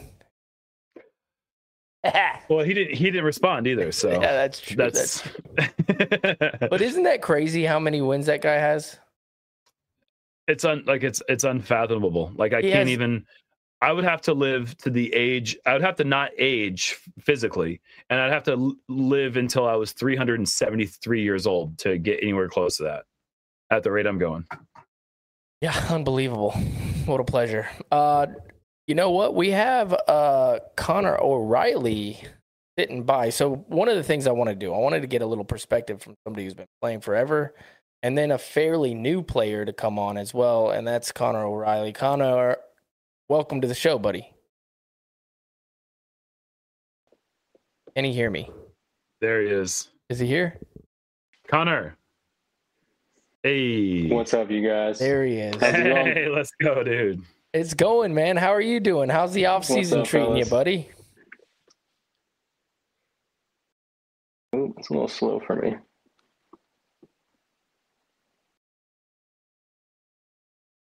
Can you hear us, Connor? Silas, you want to work with him on on fixing that for a sec? All right, buddy. Well, while we have uh, our producer work with Connor to get that fixed up, um, Connor O'Reilly, national tour like he- winner, right? Mm-hmm. What, how many Big years time. ago was that? Three years? Uh, yeah, it must have been because there wasn't a national tour in the last two full seasons. So Well, maybe Yeah. he's back. Can you hear us little now? Oh, brother. This is just tour life, man. This heard is you, the way. Uli. This is the way that it I'm works, so, man. I'm so, I'm, I'm so, man. I, I'm in Austin, Texas. You think there'd be some bougie, some bougie connection here, but I guess not. Can you can you hear us? I can hear you. I'm not hearing Jerm right now. That's rare because I, I I talk a lot. Did you hear that? I hear you, Uli. Oh boy. Hmm. All right. Well, you're just gonna have to pass all the questions down to. Can you hear me? I can hear you perfectly fine. Yeah. Um, it's Okay. it seems like we might be on a little delay, so um, we'll just have to pause for for the questions and everything. But first one was just how are you doing? Where are you at? What's going on with you? Off season time. I'm doing good. I'm I'm back in Austin right now, kind of stationed with my mom while I'm not playing tournaments for for a little bit. And uh, I played a couple two events after I got back from tour, and now I'm kind of just hanging out, doing a lot of Vlogmas content right now, getting that ready. I just filmed day eight, seven, and eight today, so trying to get. I'm doing 25 different courses, so one one course each day. So uh, way. that's that's a lot of hard work and a lot of time editing. So I've been doing that. I've been giving some lessons and stuff. Oh, love it, love it. So part of the reason I wanted you to come on is Brian Brian Schwaber. I don't know if you got to see it. That was uh, fascinating. Been around Yeah, I for, got to check some of that out. forever, winningest player, you know, of all time ever. His perspective about like playing and stuff is so cool. What about from somebody like you who just kind of came onto the tour and found success really early at the highest level, um, kind of winning out of nowhere? And then to, the follow up question is now that you've had a couple years afterwards, what is that like? You know, it seems like a little bit of a struggle the next couple years. Where's your head at? What's the mindset right now? Yeah, like you said, I mean, early on when I found disc golf, I really kind of viewed it professionally and really tried to approach the game that way. I kind of always was upset that I didn't pursue basketball as hard as hard as I wish I had until I kind of lost it and really realized how much I truly loved it. And uh, I've got a little brother who plays overseas. He's in his, his sixth season right now, playing in Poland. And I don't know. I feel like that regret was something I lived with every day. And once I found disc golf, I kind of like really clung to that. And I don't know. I started really working my tail off and being out of Austin, having uh, Mason Ford and Brad Williams to kind of compete with week in and week out at some of these tournaments. I feel like I was able to almost get like tour level experience in a way, like battling some of my battles with Brad got real intense. And so like some of that stuff I feel like really got me ready for the tour. And uh, I don't know, I feel like when I am working the way I want to, putting in the, the work every day that I feel like I should be, I feel like my game is right there with anybody. And uh, like you mentioned, you know, came out, was able to get that win and then second season was kind of up and down a little bit. This season was definitely rather rocky. My focus level just wasn't great. A lot of kind of personal stress I was bringing onto the course, and I think I'm going to have a lot better situation going into next season. That's going to allow me, I think, to rededicate myself to, to the game. I mean, I've been dedicated, but just taking that that next level that we all know we need to be at the top in a game that's as competitive as as disc golf is right now on the MPO side. And uh, so yeah, I feel good about where I am heading into next season. I think my game physically is as good as it's ever been. I, I mean, I'm now about to be in my fourth year. Does that mean I'm, I'm kind of considered a vet now? I feel like I know the courses. Hmm. I know the tour life now. It's not like a, a curveball for me anymore. So I'm just, I want the season to start like today. I'm, I'm just so excited to, to get it going. What, what is that? What is that like? Like going through the struggles, what, like give me a little bit of like where your mental state is or or was as far as like when you're in the trenches because I was I dealt with it as well. Like being in there yeah. and it's it's so hard to claw yourself out and it can be a billion different things that are hitting you at once and you and you think that it's just like practice or this or that or the other but it's all situational like it could be stuff at home Absolutely. plus this plus the people you're hanging out with and then it all adds up to just bad play how do you personally sift through that stuff to try to find your way out of of that place? Yeah and for me yeah i mean i felt like i was kind of going on the course i say like with six bags on my shoulder almost and as soon as i felt that mistake as soon as i wasn't on the hot streak that i know it takes to to get a taste of that win on a tour it's like everything kind of changes a little bit like that's that's the standard we all want to hold ourselves towards and obviously it gets harder and harder every season and especially this season was immensely tough to get a win. But yeah, I think just continuing to try to hold myself to that high standard. And I don't know, if, if I put in the amount of time that I feel like I, I need to and make some of those sacrifices in my personal life to put in that time, almost kind of that Kobe Bryant mentality where, you know, a, a lot of things do kind of have to take a back burner and it, it, does feel dehumanizing at times in a way, but at the same time, I, I have such a passion for disc golf and I really, I love this game and I want to like be the best player I can be. And I know when I'm playing focused physically, I have all the shots I need. I I have a, a good game planning mind and I'm I'm a very critical thinker and it's just a matter of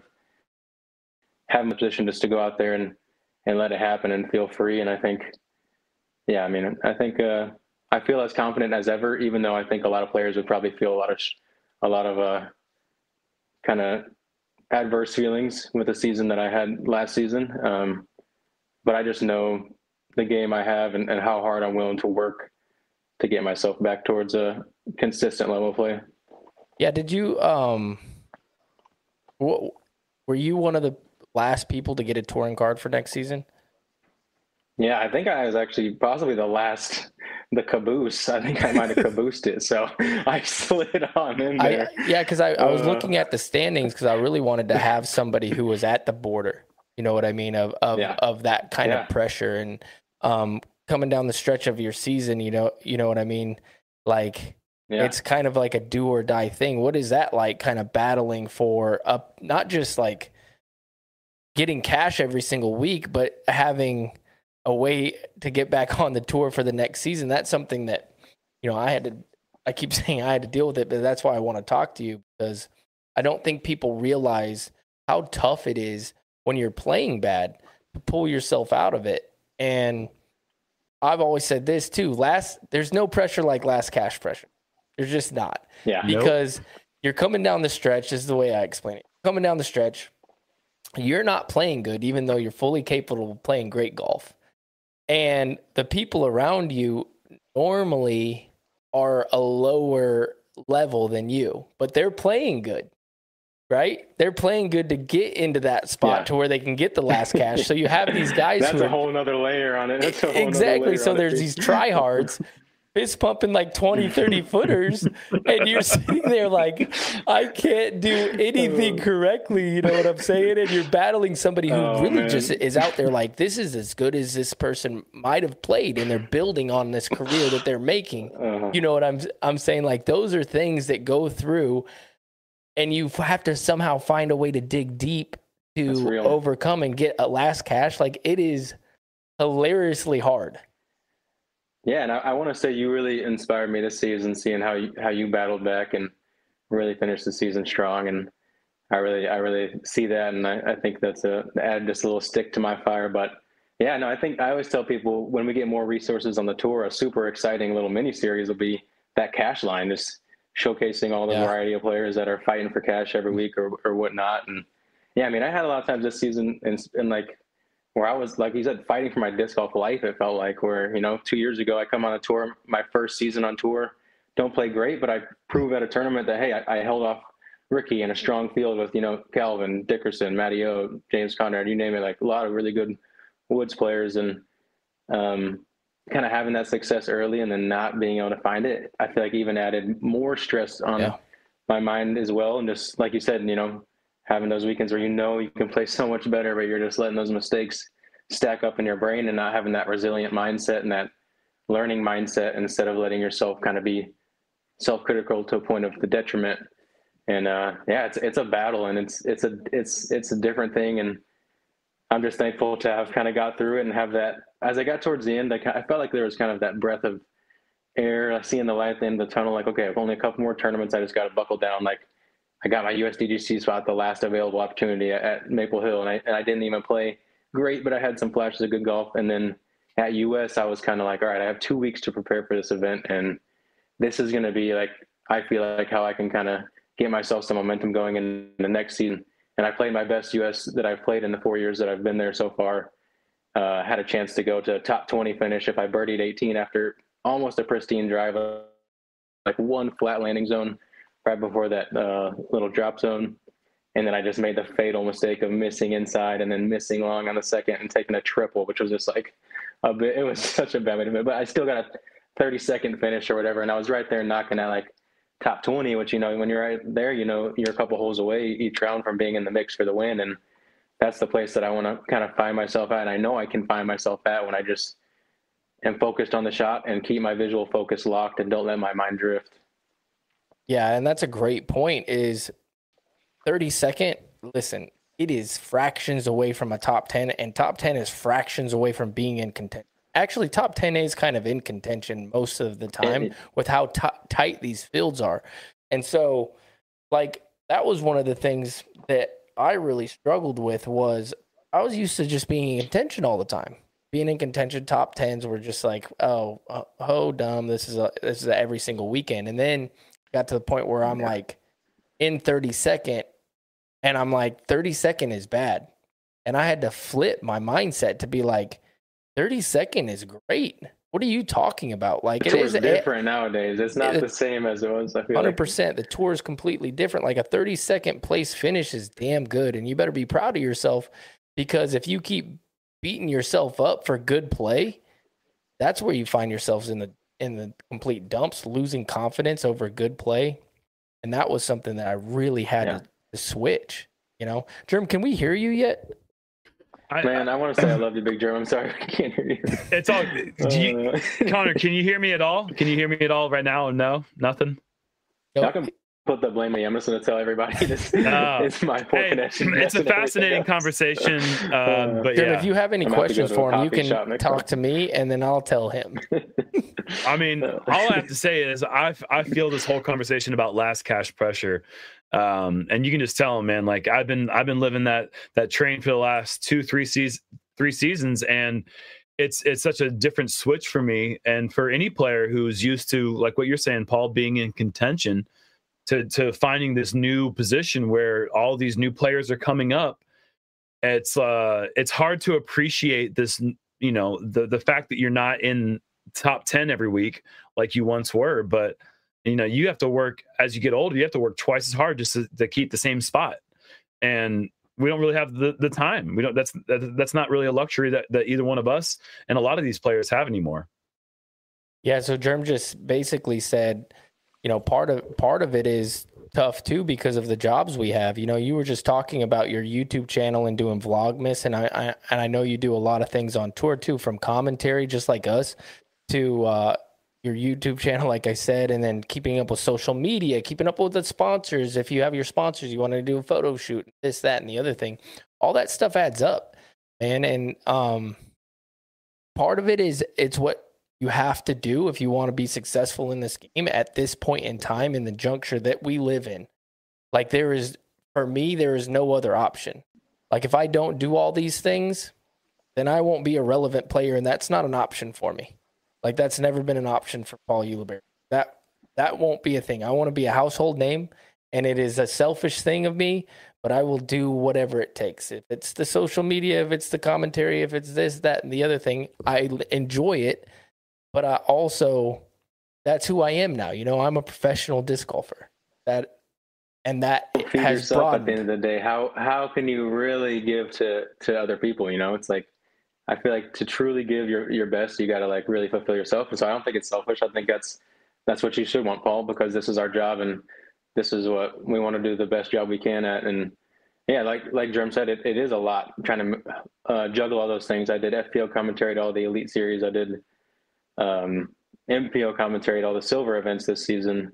And uh, I don't think I'll continue that FPO for next season. I think that was a little bit much. I just wanted to kind of have like a resume building year in a way. Yeah. Kind of get my commentary feet wet a little, a little more, and kind of show, get a little more of a body of work out there just for for the future. You know, as I mean, I'm 31, so realistically, I want to push my prime for another five, eight years. But who knows? You know, depending on the luck you can have and you know, I'm gonna I'm gonna do my best to take care of myself and try and try to push that prime. But and like Trump said, it's a, it's a lot of work. Like for me, a full day that I want to take every single day to like get myself ready is gonna. I mean, it's ten to twelve plus hours of work depending on the day. It's it's waking up, getting to the gym for that hour, making yourself feel good about yourself, and then hitting the green maybe for a half hour. Then you got your three hour practice round, probably another maybe half hour then I've got I like a recovery routine to get my body kind of ready for the next day, and that's that alone is going to be seven to eight hours, ten hours with eating and travel time in between, and then you mix in the social media, the editing and stuff. It's I mean, there's days where you know you can work 16 hours, but I think yep. for me, I see such a golden opportunity in disc golf, especially right now. Like you said, like all the players who are pushing away that extra work, like you're pushing away the money, you're pushing away the fandom, you're pushing away allowing people to see you as not just a disc golfer, but a person and that's how they can connect with you a little more in a way often. And uh, I think it's important for every player to put their character out there, and just people are gonna uh, find ways to relate to you, and it's gonna endear them to you. And I think every player should be striving for that. Otherwise, you're gonna kind of get lost in the sea of players that's continuing to grow. Hundred percent. What what things are you gonna work on going into next season? Because what I what I see every single year Dude, it used to be if you got like six birdies in a row, like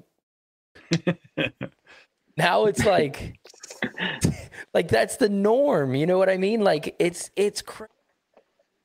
What like what are things like for me, I want to work on circle pretty like I feel like that's something as a, a old man can go out there and work on. So that's what I'm going to do. I'm not going to bust my butt and get to the field and do all these things. I've done that for a long time. I'm just looking at yeah. simple little improvements. Simple little improvements. What about you? I mean, coming into this season, is there yes. like a specific thing? I think putting is a definitely a big thing for me. Circle one and two, I need to I need to definitely grab a couple more percentage points in both of those for the season.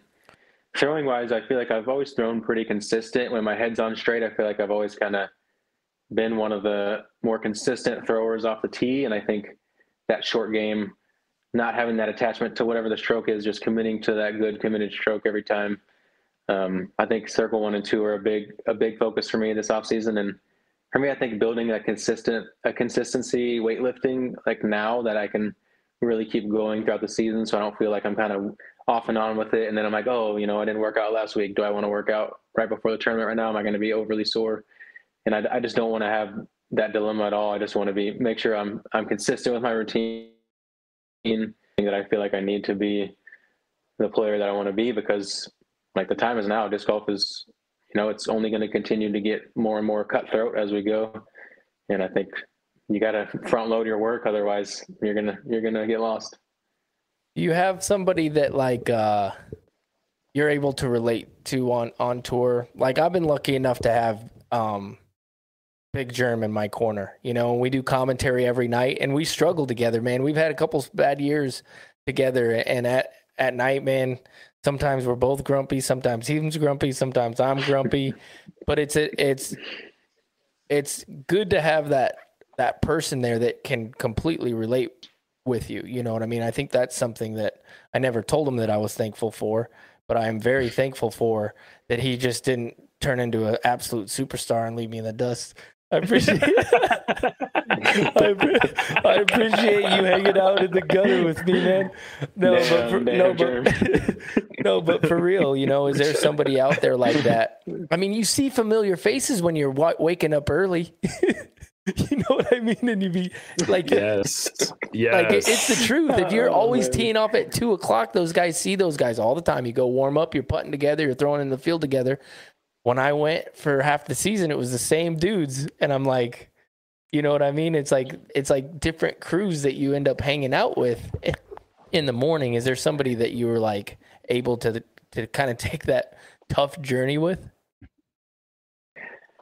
Yeah, that's a that's a really good question. I'm trying from afar. I feel like I've always kind of related to you guys in a way. I, I, your competitive competitive spirits and the way you guys are just kind of doing everything in the disc golf sphere. So like from afar, I've always kind of absorbed and related to you guys a lot. I feel like even though I'm a lot younger in the game than both of you guys. Um, but yeah, trying to think about someone who stands out. Um, man, I mean, me and me and James definitely have Conrad have a good relationship to where like we have a lot. of those come, but I know he, he had a lot better season than me, so yeah. he was definitely a lot more kind of pitying me. And, uh, damn. But uh, yeah, and those I'm trying to I'm trying to think in those mornings. I mean, I feel like a couple.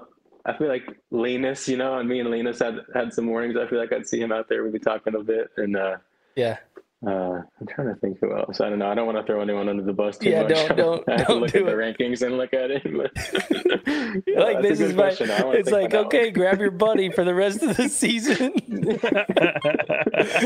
I mean, me and Connor Rock kind of became buddies in a little bit, I guess, because yeah. uh, he was kind of in a similar range to me, and you know, naturally having the same name as someone, it just it's something you can't. It's just a sticking point that, that yeah. never really leaves you. It's weird. Yeah, you know, you know me and McBeth you're, too. You're one of many how that how that worked out.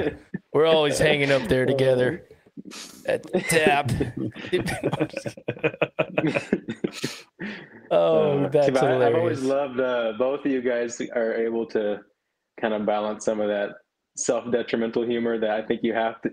You almost have to be able to do sometimes, otherwise you're just going to lose it and you're going to be a person you don't want to be. So I think sometimes it's easier just to talk a little mess about yourself and bounce it off. And it's not funny. Appreciated that about both of you guys. When, when I talk crap about myself, it's 100 percent serious. There's no humor there.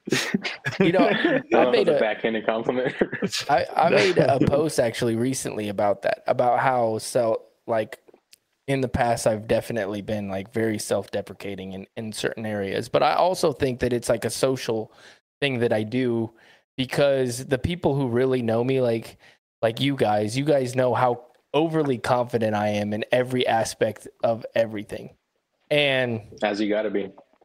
And it sucks. It sucks sometimes for me in social ways because I don't like giving that edge of like, no, that like you, you know what I'm saying. And so being able to make fun of myself has definitely helped me to relate to a lot of people.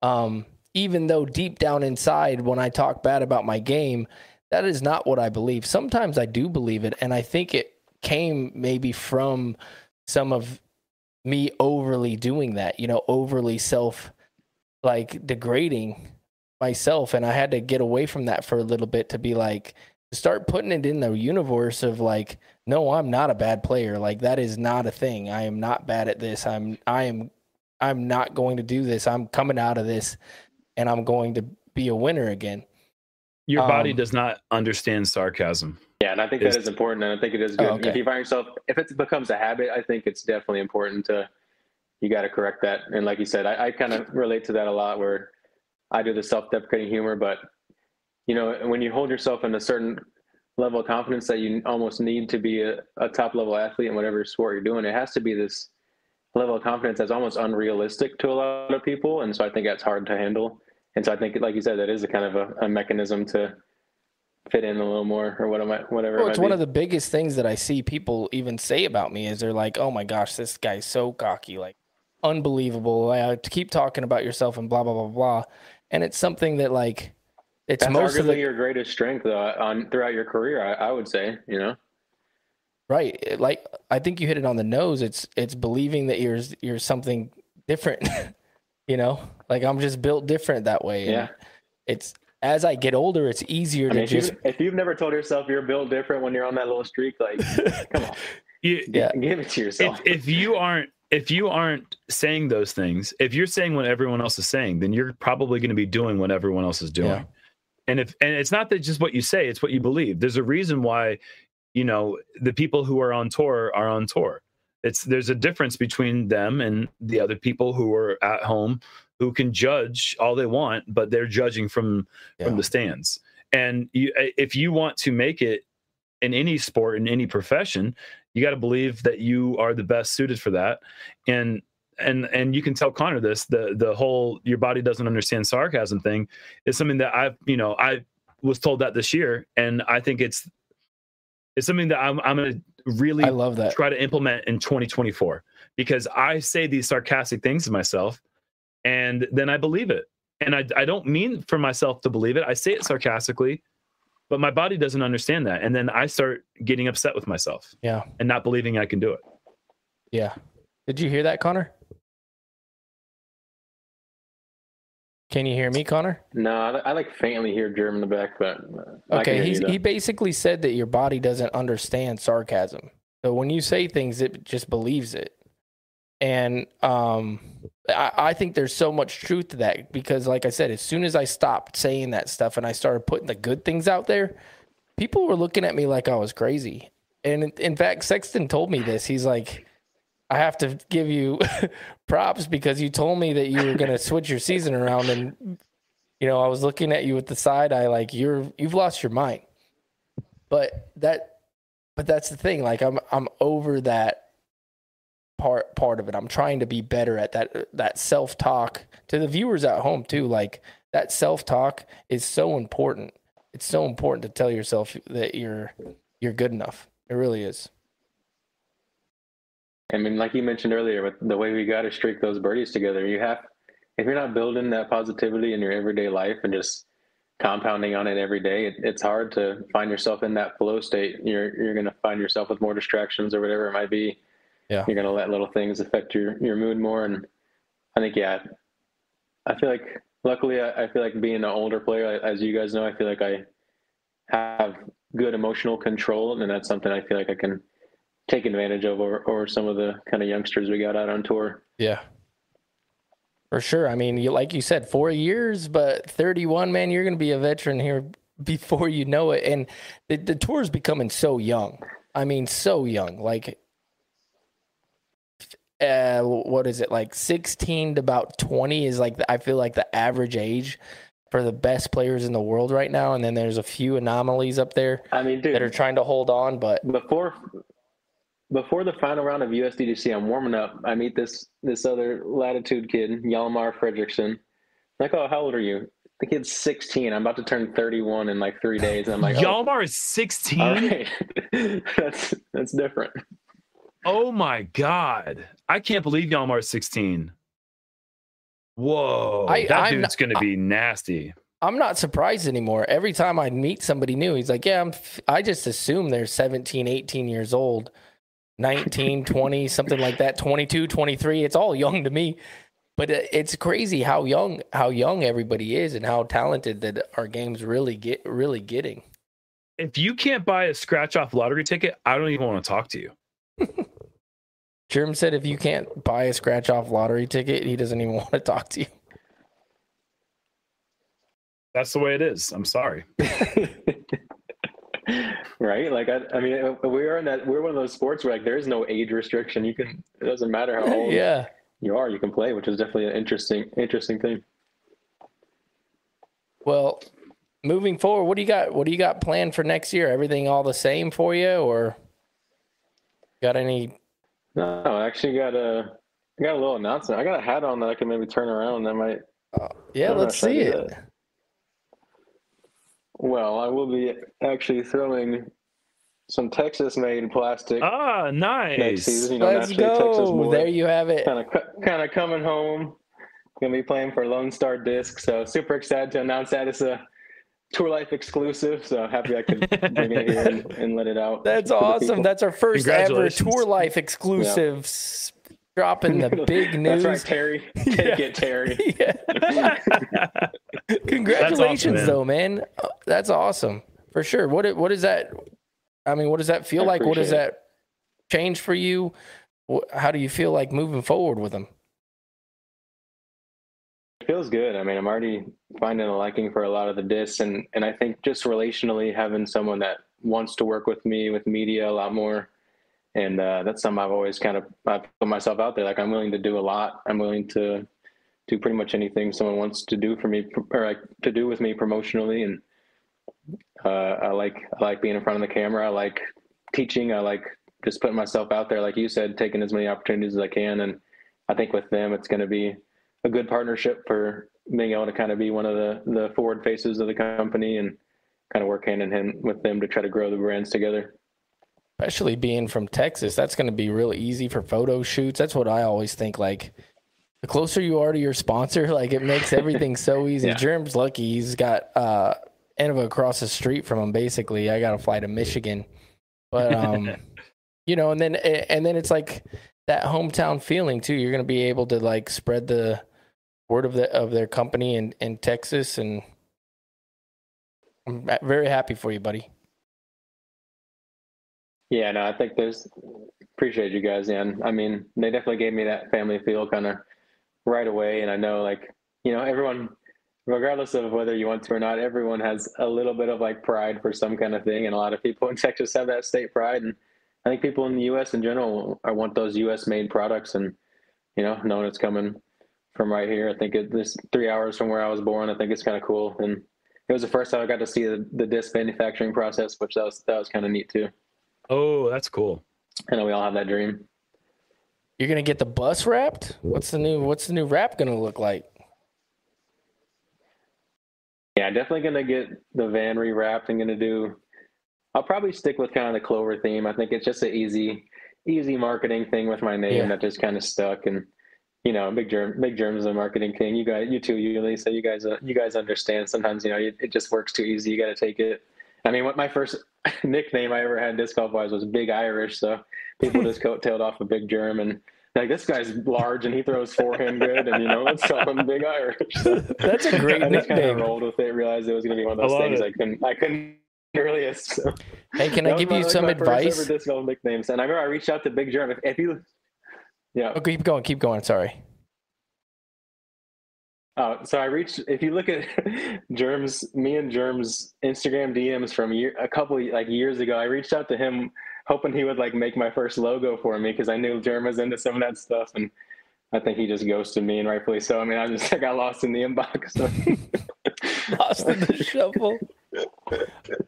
Are your Not are the only your one. are your clovers right now three leaf clovers or four leaf clovers? you know we got to go to the four leaf. People love that that disc golf look. You know, Alright, people say there's luck involved, so you got to you got to rock with it. Perfect. That was going to be the advice I was going to say. Get rid of the three leaf clovers, but you got to smother those four leaf clovers everywhere. Dude, I got so, uh, um, what do you call it? Superstitious. I started picking four leaf clovers and then I started playing the worst rounds of my life. And so Oh, I started somebody told me to eat one once, and I'm like, okay, I'll eat it. I ate the four oh, it was leaf probably clover. me, dude. It, it was probably me with the wood sorrel. I, I've told so many card mates on tour. There's this little like it's a three leaf heart shaped clover. It's called wood sorrel. Has a lot of vitamin C. They used it like back in the day on pirate ships because it held longer than like a piece of fruit. But Okay, so uh, I'm- no, I'm a I never guy. ate. I be teaching people. I never ate that, oh, but you, I you found ate an a- actual clover. Yeah, so I ate the clo- the four leaf clover, thinking it was going to bring me good All right. luck. Worst round ever. So then Oh, I God. got so superstitious that now I find the four leaf clovers and I just let them live. Because I'm like, now I'm That's like, what you're supposed to do. I can't kill this four leaf clover and expect it to give me good luck. This is bull. You got to leave it for someone else It's to find it. That's the whole point. and appreciating life in, in all of its forms. I like it. Yeah, I still haven't found the good luck afterwards. But hey, you know what I mean? He, that four leaf Yeah. clover is lucky that I didn't chomp it down. Next time we, we card up, I'm, I'm gonna have you try some wood sorrel. It's pretty much everywhere. It tastes like I'm a down. lemon.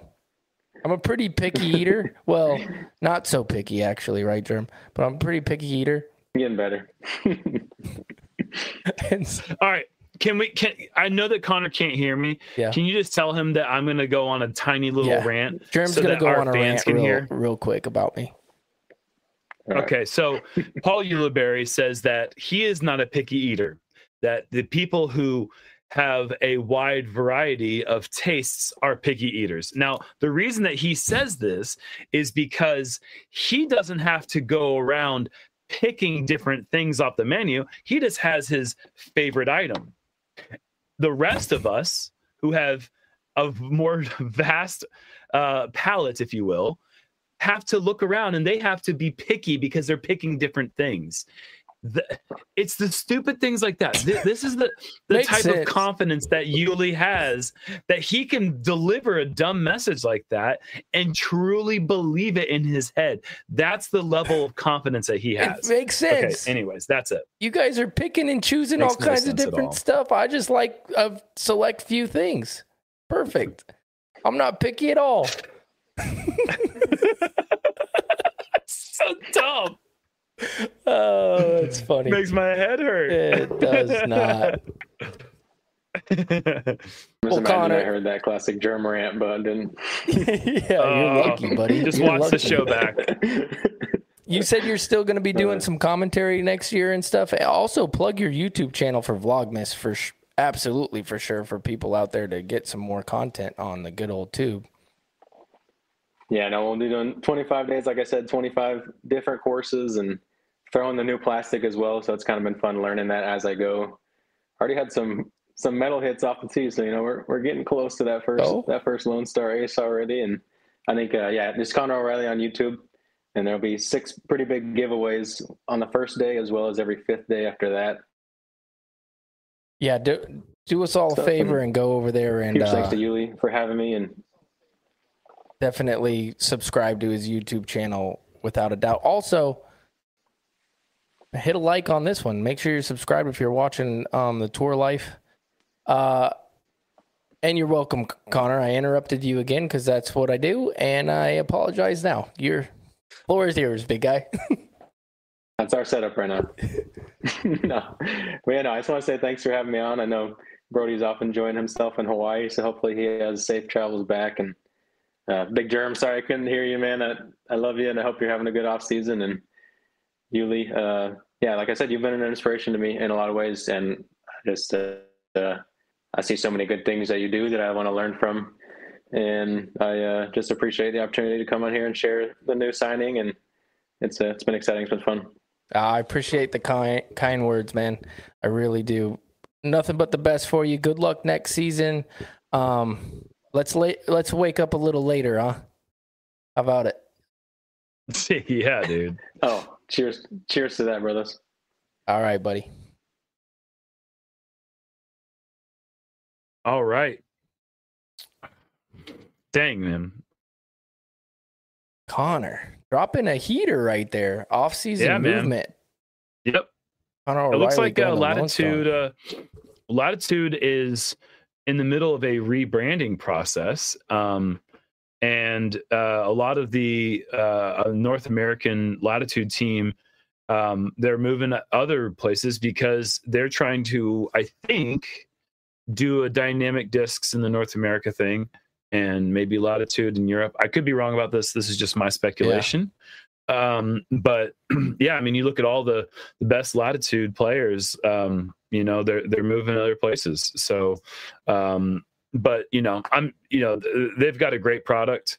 Um, I think that disc golf is in great hands right now with all the different manufacturers competing for market space. Um, but I, I, you know, when when you see things like Innova uh, working with Discraft at the USDGC, you know, for a long time there was some bad blood between those two brands, and now that they're working together, it's it's you know it's opened up the doors for for other uh, uh, partnerships that are just amazing for our sport. And and you know, for a long time, I thought we all kind of felt like as players, like this is kind of petty. Like let's get past this so we can work together and grow the sport. And I think that we're we're we're getting to that place now, and it's no, it's cool to see.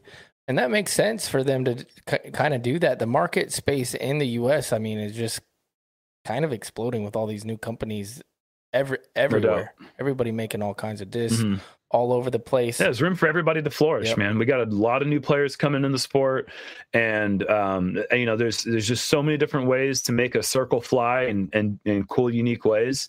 And um, you know, there's obviously the mainstays. You got the Innova and the Discrafts, and you know, we can we can throw Latitude in there because they've been around long enough now. But like these new companies are worth checking out yeah. as well because they got different feel of the plastic, different feel with the putters, and you know it's it's it's cool to to be a new player in the sport and and this uh in this day and age because there's just so many new things you can try out and you know you can find out what what works Without best for you. I mean, look at what MVP's been able to do over the last few years. I mean, they they absolutely totally. exploded, yeah. and they did it with um some good branding, getting this you know some really great players and the most popular player that we have right now. I feel like behind probably hands down McBeth uh, Simon. I would say Simon's the more popular player. I mean, I don't, I don't know. Maybe maybe it is McBeth still, but you know, Simon is just. I've heard well, I've heard that before. I've heard like people say that Simon's more popular than McBeth, but I don't think that that could be possible. I think inside maybe the sport, but when you look up, let's say you're just a casual disc golfer, you look, everybody's looking up who the best player is or blah blah blah blah, blah and McBeth has yeah. to be the most, I guess, well McBeth known. moves the needle. Yeah, he moves the needle. And I mean, but I think there's one player that's the most popular, and it's Kristin Tattar. I think she's the she, oh, she's yeah. got to be the most popular. Like how the, the thing is, is like, you know, Simon. Um, Simon is like one of my favorite people. Same. I love Simon. But the thing is, Simon is uh he's a bit shy and he doesn't necessarily want to do a ton of public things where he has to go interact with people he doesn't know. And that's just like one of the things about him. And that doesn't mean that he's any less yeah. popular, but there's like there's a thing that maybe that might irk somebody if they're meeting Simon for the first time because they might not be like, "Oh, that's the Simon that I know from YouTube." That's a different Simon because that's a Simon that I see out in everyday life and that person might not live up to the person that you might think that they are, right? That that whole point is Kristin is exactly who yeah. you see at all times to any person, anytime. She's the sweetest human being I've ever met in my life. She is incredibly, she's an incredibly good sport. She's now uh, the sportsmanship award winner of 2023, which she deserved 100%. And, and on top of being the best sportsman, she's also the best player. And she's got an incredibly marketable product through and through all the way. And um, yeah, so, anyways, I mean, the sport's yeah. in good hands for a long, without long a doubt, time. Without a doubt. What do you think as far as like Brodie and I have been talking about movement the last couple weeks? Have you heard any whispers? Oh, I got whispers, buddy. I I got I got my little minions looking around, bringing information back to me all the time. What you got? But I I, I can't share oh, you that. That stuff is no, you know on. that. You know, you know that. There's just little little things here and there, you know. Um, you know, people who are, you know, uh, I'm gonna let them announce that on their own time. You know, it's not it's not for me to say. You know, like I there's there's people who I don't know uh, where they're going, and I could speculate on those people. But the people that I've got a better idea on, I'm yeah. definitely not going to break the news. I was trying to get you into um, a boo boo, but not All not right. today, buddy. We got some listener questions that. I'm gonna look up here, man, and then we're gonna get we're gonna let you get to bed. Um, let's see here. Yeah. This will be a good one.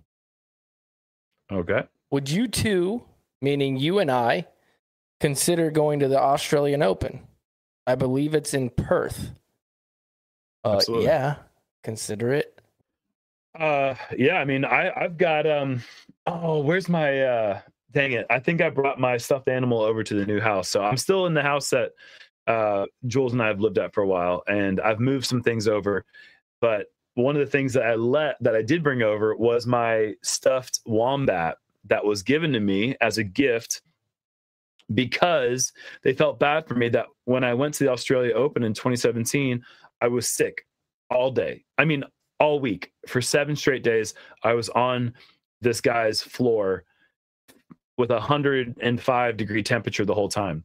So I need to go back to Australia, more specifically Perth. That's where it was last time, and give it another shot. I I would love to play a tournament out there, and the Australia Open would be a great excuse to get back down south. I've never been. I want to go. Probably not. Probably not gonna go. Yeah, though. they've got a lot of Oh shrimp. gosh. Stop They got a, a lot of seafood All down right, there next. that you'll love to to not pick. question is this is a good question. This is would you two ever consider not doing commentary? Do you think that not doing commentary would make you a better professional disc golfer? This is a great question because I've struggled both ways. I, I I'm hard-headed so I'm like no, I'm going to be fine. This is what I do. I can I'm also really good, which I don't think a lot of people understand at compartmentalizing a lot of things and being able to to structure that in a way that I can be successful in di- in different things. Would it make me better? It would make my life easier for sure. I don't know that it would make me a better disc golfer. I don't know. That's a great question. Um, and as a commentator for the last uh, seven seasons now, um, y- you know, I've been thinking about this a bunch. Um, but the thing is, is I won't give that. I, I that part of me is now one of my favorite parts about my career. Um, I love doing commentary. I love being behind the microphone and talking about disc golf and watching disc golf and just more specifically working not just with Jomez, but the people that work with Jomez. Yeah. Like I love our crew so much. I love working with Uli and Nate on a nightly basis. Um, I love that it gives me another career. And and you know what you said earlier, talking to Connor, like it, it doing this gives us a way to remain a superstar in the sport, keep us relevant, and that's huge for me in my position. Like I serve such a small role as just a standalone player for my for my company. Would I be a better player? I think so, but I'm also 38. And it, like the time that I started playing commentary, yeah, all right, take it you- easy. Before you keep going, Um, have you ever seen the um Kevin Hart where he's interviewing that guy and he's like, I'm 50, whatever. And he goes, Whoa. And he goes, Wait, what was that? I'll No, send I it to you afterwards. that. Keep going. Sorry. That's all right. But it, it's hard for me to really track whether or not my regression as a player is more due to the fact that I've been focused on multiple things as opposed to just playing disc golf pre commentary days, or if it's a combination of that and the fact that I have uh, just gotten older. Um, and the competition has come swooping up like like a bat out of hell and it you know like my rating if you look at my rating you can judge my placement all you want but look at my rating over the last 10 years or 15 years or whatever like i've stayed in the 1020s this whole time i am no less i'm a better player than i was Yeah. seven years ago in my opinion i think that i'm more capable of making a putt of throwing an accurate backhand of finessing the line of making a a correct decision whether to go or lay up than I was seven years ago. But it doesn't look that way because the field has just Yeah. eclipsed me, you know, multiple times over. Um, but you know, but that that's the way the sport is. Like I said before earlier, um, we have to work twice as hard just to stay in the same spot. And for me, that was like I was kind of averaging anywhere from seventh to inside the top 20. in, in, in my best days, you know, and then I'd still finish in the top four every once in a while, but it was kind of rare. But I, that doesn't happen anymore because there's You know, that's that's also something that. that. I hear a lot of people, especially the new generation and new fans, especially talking about Big Jerm and his career. Let me tell you something. This dude, because they're like, oh yeah, he got lucky with this and that, blah blah blah. Don't you have five Elite Series wins? yeah, in major.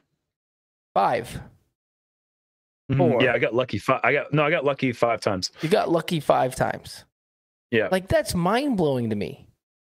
Like you have five. Who else can you put on, that has five Elite Series wins off the top of your head besides like the obvious ones of Ricky? I mean, you had more than Simon for the longest time until the last two years. Last until the last two seasons. I mean, yeah, I, it's it I is think crazy, it's crazy. because I, you know, Brady Hanna and I, uh, Brady Hanna from Do Squad, if anybody remembers that company, close friend of ours. Um, he he would always call me after my one big win a season, and he'd just be like, oh, so you got your one one win this season," and you know that was a joke for like five years in a row. I I had a, a tour win, um, of of notable a notable career win every year, um, but Yeah. it was just one, you know. So it was like why was I always just performing at one Elite Series event? I don't know. I mean, I wasn't. I was performing Yeah. at other ones. I just happened to get a win, like one win a year. Um, but I, you know, I, I really, it's it's it's really wild because I thought that, or at least I hope that that that could Mhm. continue into 2019, because it was in 2014 was uh, Maple Hill, then 2015 Memorial, 2016 USDGC, 2017 and 18 was Waco, and then in 2019 the whole year passed and I didn't get one win. And then USDGC comes around and I come up one stroke short of getting into a playoff with James Conrad. And I was certain that if we went over to hole one, Yeah. I was taking down that trophy and I was going to win my second USDGC. But um, because that didn't you? happen, and then 2020 was a shortened season, Unbelievable. he cursed me. He cursed me, and I and I will never forgive him for that. Um, but yeah, then then I got cursed with COVID, and then then I got old in 21, 22, 23, and now I just now I'm just terrible. Yes. I'm kidding. My body doesn't understand sarcasm. I'm not terrible. Yeah. But you know, I mean, if I don't win another turn, Yeah, but I, that's I don't but need to win I'm another saying, tour Jim. Like, to feel dude, you've had an amazing career. whatever. You've had an amazing career, and that's what I. It actually frustrates me when I Thank hear you. people talk about anybody, anybody who's been at it for a long time, who've had a, a really great career. People, you know, it's mostly the young youngins. The young kids won't name names, but they're like, "Oh, that guy's Yeah, awful." It's yeah, like that guy's awful. yeah. dude, Jerm's gonna be in the Hall of Fame someday. You dumbo. Like, Well, it's it's it, disc golf like is just like any other sport. It's a what have you done for me lately Yeah. thing. And as far as like competing in tournaments, you know, I I haven't done anything for anyone lately. Like, and and I get that. I'm I'm not like I hold myself to a high standard, and it and it pisses me off when I don't finish well. And like Jules gets this, unfortunately, experience the wrath of my frustration after the rounds because I I'm still insanely competitive. I I could make a lot more money if all I did was just commentary. I selfishly am still competing on tour because I have Yeah. that fire in me to do still think compete. do you do you think you still so, have like, a win left I- in you, or two, yeah. or three? You know, I you know, I think going into this last season, I thought for sure I was going to pop off at some play, set point. Um, and I still maintain hope that, you know, it, I think any given weekend, if you're good enough to be on tour, then you're good enough to put things together and win. I mean, not not trying to say that anybody is a one-hit wonder, but like Parker Welck wasn't necessarily in contention at many tour events this year, but he won the DDO you know and and that's all it takes is just showing up and being in the right place at the right time and then finding that spark Yeah. where you know where you know that 47 foot putt is going in. You don't even there's no question about it. You've already you knew walking up to your lie three minutes ago that when you walked up to your lie wherever it was that disc was going in the basket. And that's just a magical spark that you know it, it doesn't come around that often but when it does and you're that person it could be your week any given week. So i maintain hope that I will put myself in position to enjoy the thrill of the hunt and hopefully could take it down another one. But like I said just a minute ago, man, I don't need that. Like it, Yeah. and I guess the fact that I, I know that I don't need that might remove that killer instinct that gives you that edge when you are in that situation. But, you know, I'm going to give myself as many chances as I possibly can while I'm still doing this, as I know you are too, buddy. Well, I do know that it's going to be 2024. Your first one was 2014. I don't Little 10 year reunion. Woo. Man, you're old. Holy cow. The- so so much so so much so but you know what if we watch we watch this in 15 years we're gonna be like oh my god we were little babies Yeah. oh my gosh yeah. We still got some youth left in us buddy For the longest time, I'd see old pictures of myself and I'd be like, ah, you look kind of the same. Now I look at myself and I'm like, who the hell is that? and what'd you do with Paul Ulibarri? you grew this thing whatever this thing is that you keep i don't know you leave it on there for some reason but yeah. you didn't have that so much back in the day Stash, man. The dirty Oh, stash. i wouldn't call it a mustache No shave November, dude. Give me a break. yeah that's no shave 2023 is what you got on your face Yeah. exactly. Oh man, Jeremy. Any This more is- questions? Ah, this is. Oh well, maybe. Let's. You want one more? I'll give you one more. I got. Let's go. Let's let's send off with one more question, and then and then we'll do our little goodbyes. All right. Let's see here. Tell us about the first time you met Jerm. Where were you? What Oh, were you no. doing? No, not this story. I hate this story. No, it's a good story. All right. First time I ever met Big Jerm was in 2000 and I I don't know. I'm mixed up about this. No, because I No, met you no. before this. Oh the- seven. Oh yeah, so the first time, it, oh they're 07. both hilarious stories. I'm only going to tell one this time, though. I'm playing, it was 2007. I'm playing at the USDGC. This, uh, what I thought, who I thought was a big Norwegian man. He had this long hair. Didn't you have long hair back then? I think I had like the wings. I like my Yeah. hair was long in the back. It, he looked It- European, yeah, and I was like, "This guy's this guy's caddying for long, somebody but or something." I had the wings. Um, and he comes up to me and he and we were trying. I think we were trying to throw Oh my gosh. over the water or something. But he basically asked me if he can throw one of my discs over Winthrop Lake.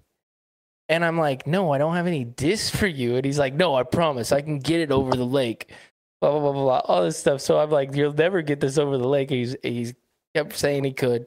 I gave him a Z flick and he threw it directly in the middle hard. of the lake. I threw that thing hard and I, I committed to the anhyzer. I crushed that thing as far as it would go. And then midway through the lake, a parachute just shoots out the back of the Z Flick and it just goes kaploosh right in the middle. Yeah, that was bad. That's the first time I met him. But I, after that, I was like, all right, I'm out of here. like, this guy just threw my disc in the lake. I trusted him. Um, I met him again in 2007, and that's when we really kindled our friendship that we have now. 2008. 2008, when, yeah. When I, when you won Am when I Worlds. won Am Worlds. Mhm. Yeah. You met me at a Well, perfect time. So I met you. Well, when I when I really remember, I, I do remember getting that Z flick and crushing it, um, crushing it halfway. Um, but what I what I do remember was after I won Am Worlds, it was really important to me. Am Worlds was like a huge stepping stone in both of our careers, and um, I knew that you were the only person on tour that was an amateur world winner.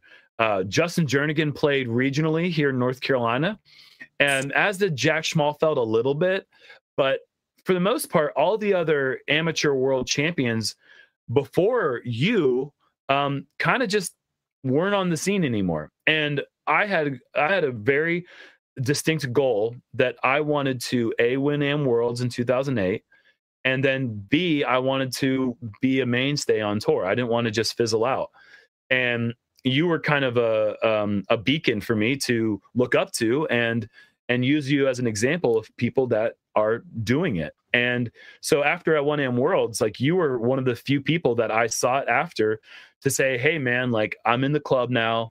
I want to be like you. I want to be on tour." Um, and I probably did it in my very um, gregarious, youthful, big Jerm way, where I just sounded like a complete dweeb. and you probably had no idea what I was talking about. I was probably talking faster than my mouth can move. And I'm sure it left a really great impression with you. Yeah, so he came up to me after he won Am Worlds and he goes, I me, meanwhile, I missed like a 12 footer on the last hole to miss cash at the World Championships for the second year in a row. So I'm in the worst mood ever that there's ever been. And here comes this big guy that I had never met before in my life. And I didn't recognize him from him Oh. throwing my disc into the lake because he lost his hair. And so he comes up to me and he goes, Hey, did you see my shot? And I'm like, Oh, that's what I said. Oh god. I'm like, what? And he's like, yeah, did you see my shot on 18, uh, the final nine? And I'm like, whole nine, whole nine. or yeah, yeah, of whole nine. I'm like, no, didn't see you sh- your shot. Like, what are you talking about? And he goes, I parked hole nine in the final nine, and I won the the world amateur world championships. And I'm like, why are you talking to me right now? I'm because I'm sitting right. here by myself on a chair in the middle of a field, clearly just irate. And this is how he starts the conversation with me. So then I'm like, I talked to him for a second, and I, I end up getting his number, and I uh Oh boy. Put- You're gonna the world, aren't you? I You gotta tell I the world. yeah, and I put him into my phone as Gumpy because of the way he was talking about it. He just came up first words out of his mouth was, "Did you see my shot?" And I'm like, "Oh gosh, here we go." Um, oh, It's in, but just so the world knows, it's still in my phone as that. It's never changed. We've been best buds ever since. So that's Dude, the first time cr- I've ever, I've ever been Gumpy, man. I and and there was a crew like Robbie Bratton, Corey Sharp, Steve Mills. I mean, anybody that you really hung out with back then, th- nobody called me Jerm. Like not in that crew. They just call me Gump. and I don't know what point that like changed, but I mean, Maybe after you started kind of being better than all of us. yeah, it's like when we used to call Ricky uh Ricky White Socky Mhm. uh because he was wearing those ridiculous high, like high white socks. like- yeah. just above the ankle height. Like the ankle height makes sense as an athlete, but when you go above that, but you don't go the full on quarters, it's like you're living in this weird world of like you just become Ricky White Socky. Mm-hmm. And then it was Ricky Why So Lucky. And then we had all sorts of weird nicknames for him. And then it like very quickly became Sir Ricky. Oh, I'm so sorry that we ever called you, you, a bad yeah. thing. Like, because he just yeah. Oh, oh, sorry. everything. so, so then yeah, he became Saki Bomb because of a funny long story. But yeah, that's uh, yeah, that's how we met, man. And honestly, um, we had we've had some rocky rocky situations in the past, obviously, as best friends tend to. But um, you know, Also, some uh, tough times that we helped each other through too. Oh, no doubt. I mean, like that's how you can tell the, the testament of a true friend is like, you know, Uli for for all the things that he that annoy me about him, he is uh no, of course. I I the the person that you have always been is something that I've always really liked in a true friend, and that is somebody who will out of the blue call you just to ask how you are. And and that's something that he's always been really good at and to me it, it- it's the, just a sign you know anybody who has a friend like that knows that that just is you get this feeling that you can trust them that you know that they care about you and uh, when Uli started doing that during the off seasons and just checking in on me it was like i know this is somebody that it- you know if if if things aren't going well i can talk to him and so then we started reciprocating that and then you know that was way before we even started working together on Jomez Yeah. and so when when people see us bickering on on Jomez, some people say it's old, some people say it's the reason they watch our practice rounds. but regardless, like there's it is a true brother on brother Yeah. atmosphere there. It's like Yeah. two dudes who have nothing but love for each other, but at the same Mhm. time, like sometimes you don't want to see your brother. Yeah. You know, sometimes you, I don't. I've never had a brother, but I can imagine. I've never had a little be brother times- before. I'm taller and older. but that's how it feels. It's how it feels, man. And I, I've always appreciated that. No doubt.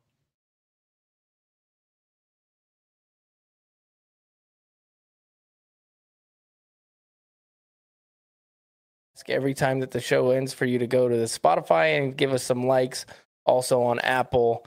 Um, remember to subscribe, share it on your um, social medias, and we appreciate you guys for coming, listening to the podcast. And we'll see you next week on the tour life.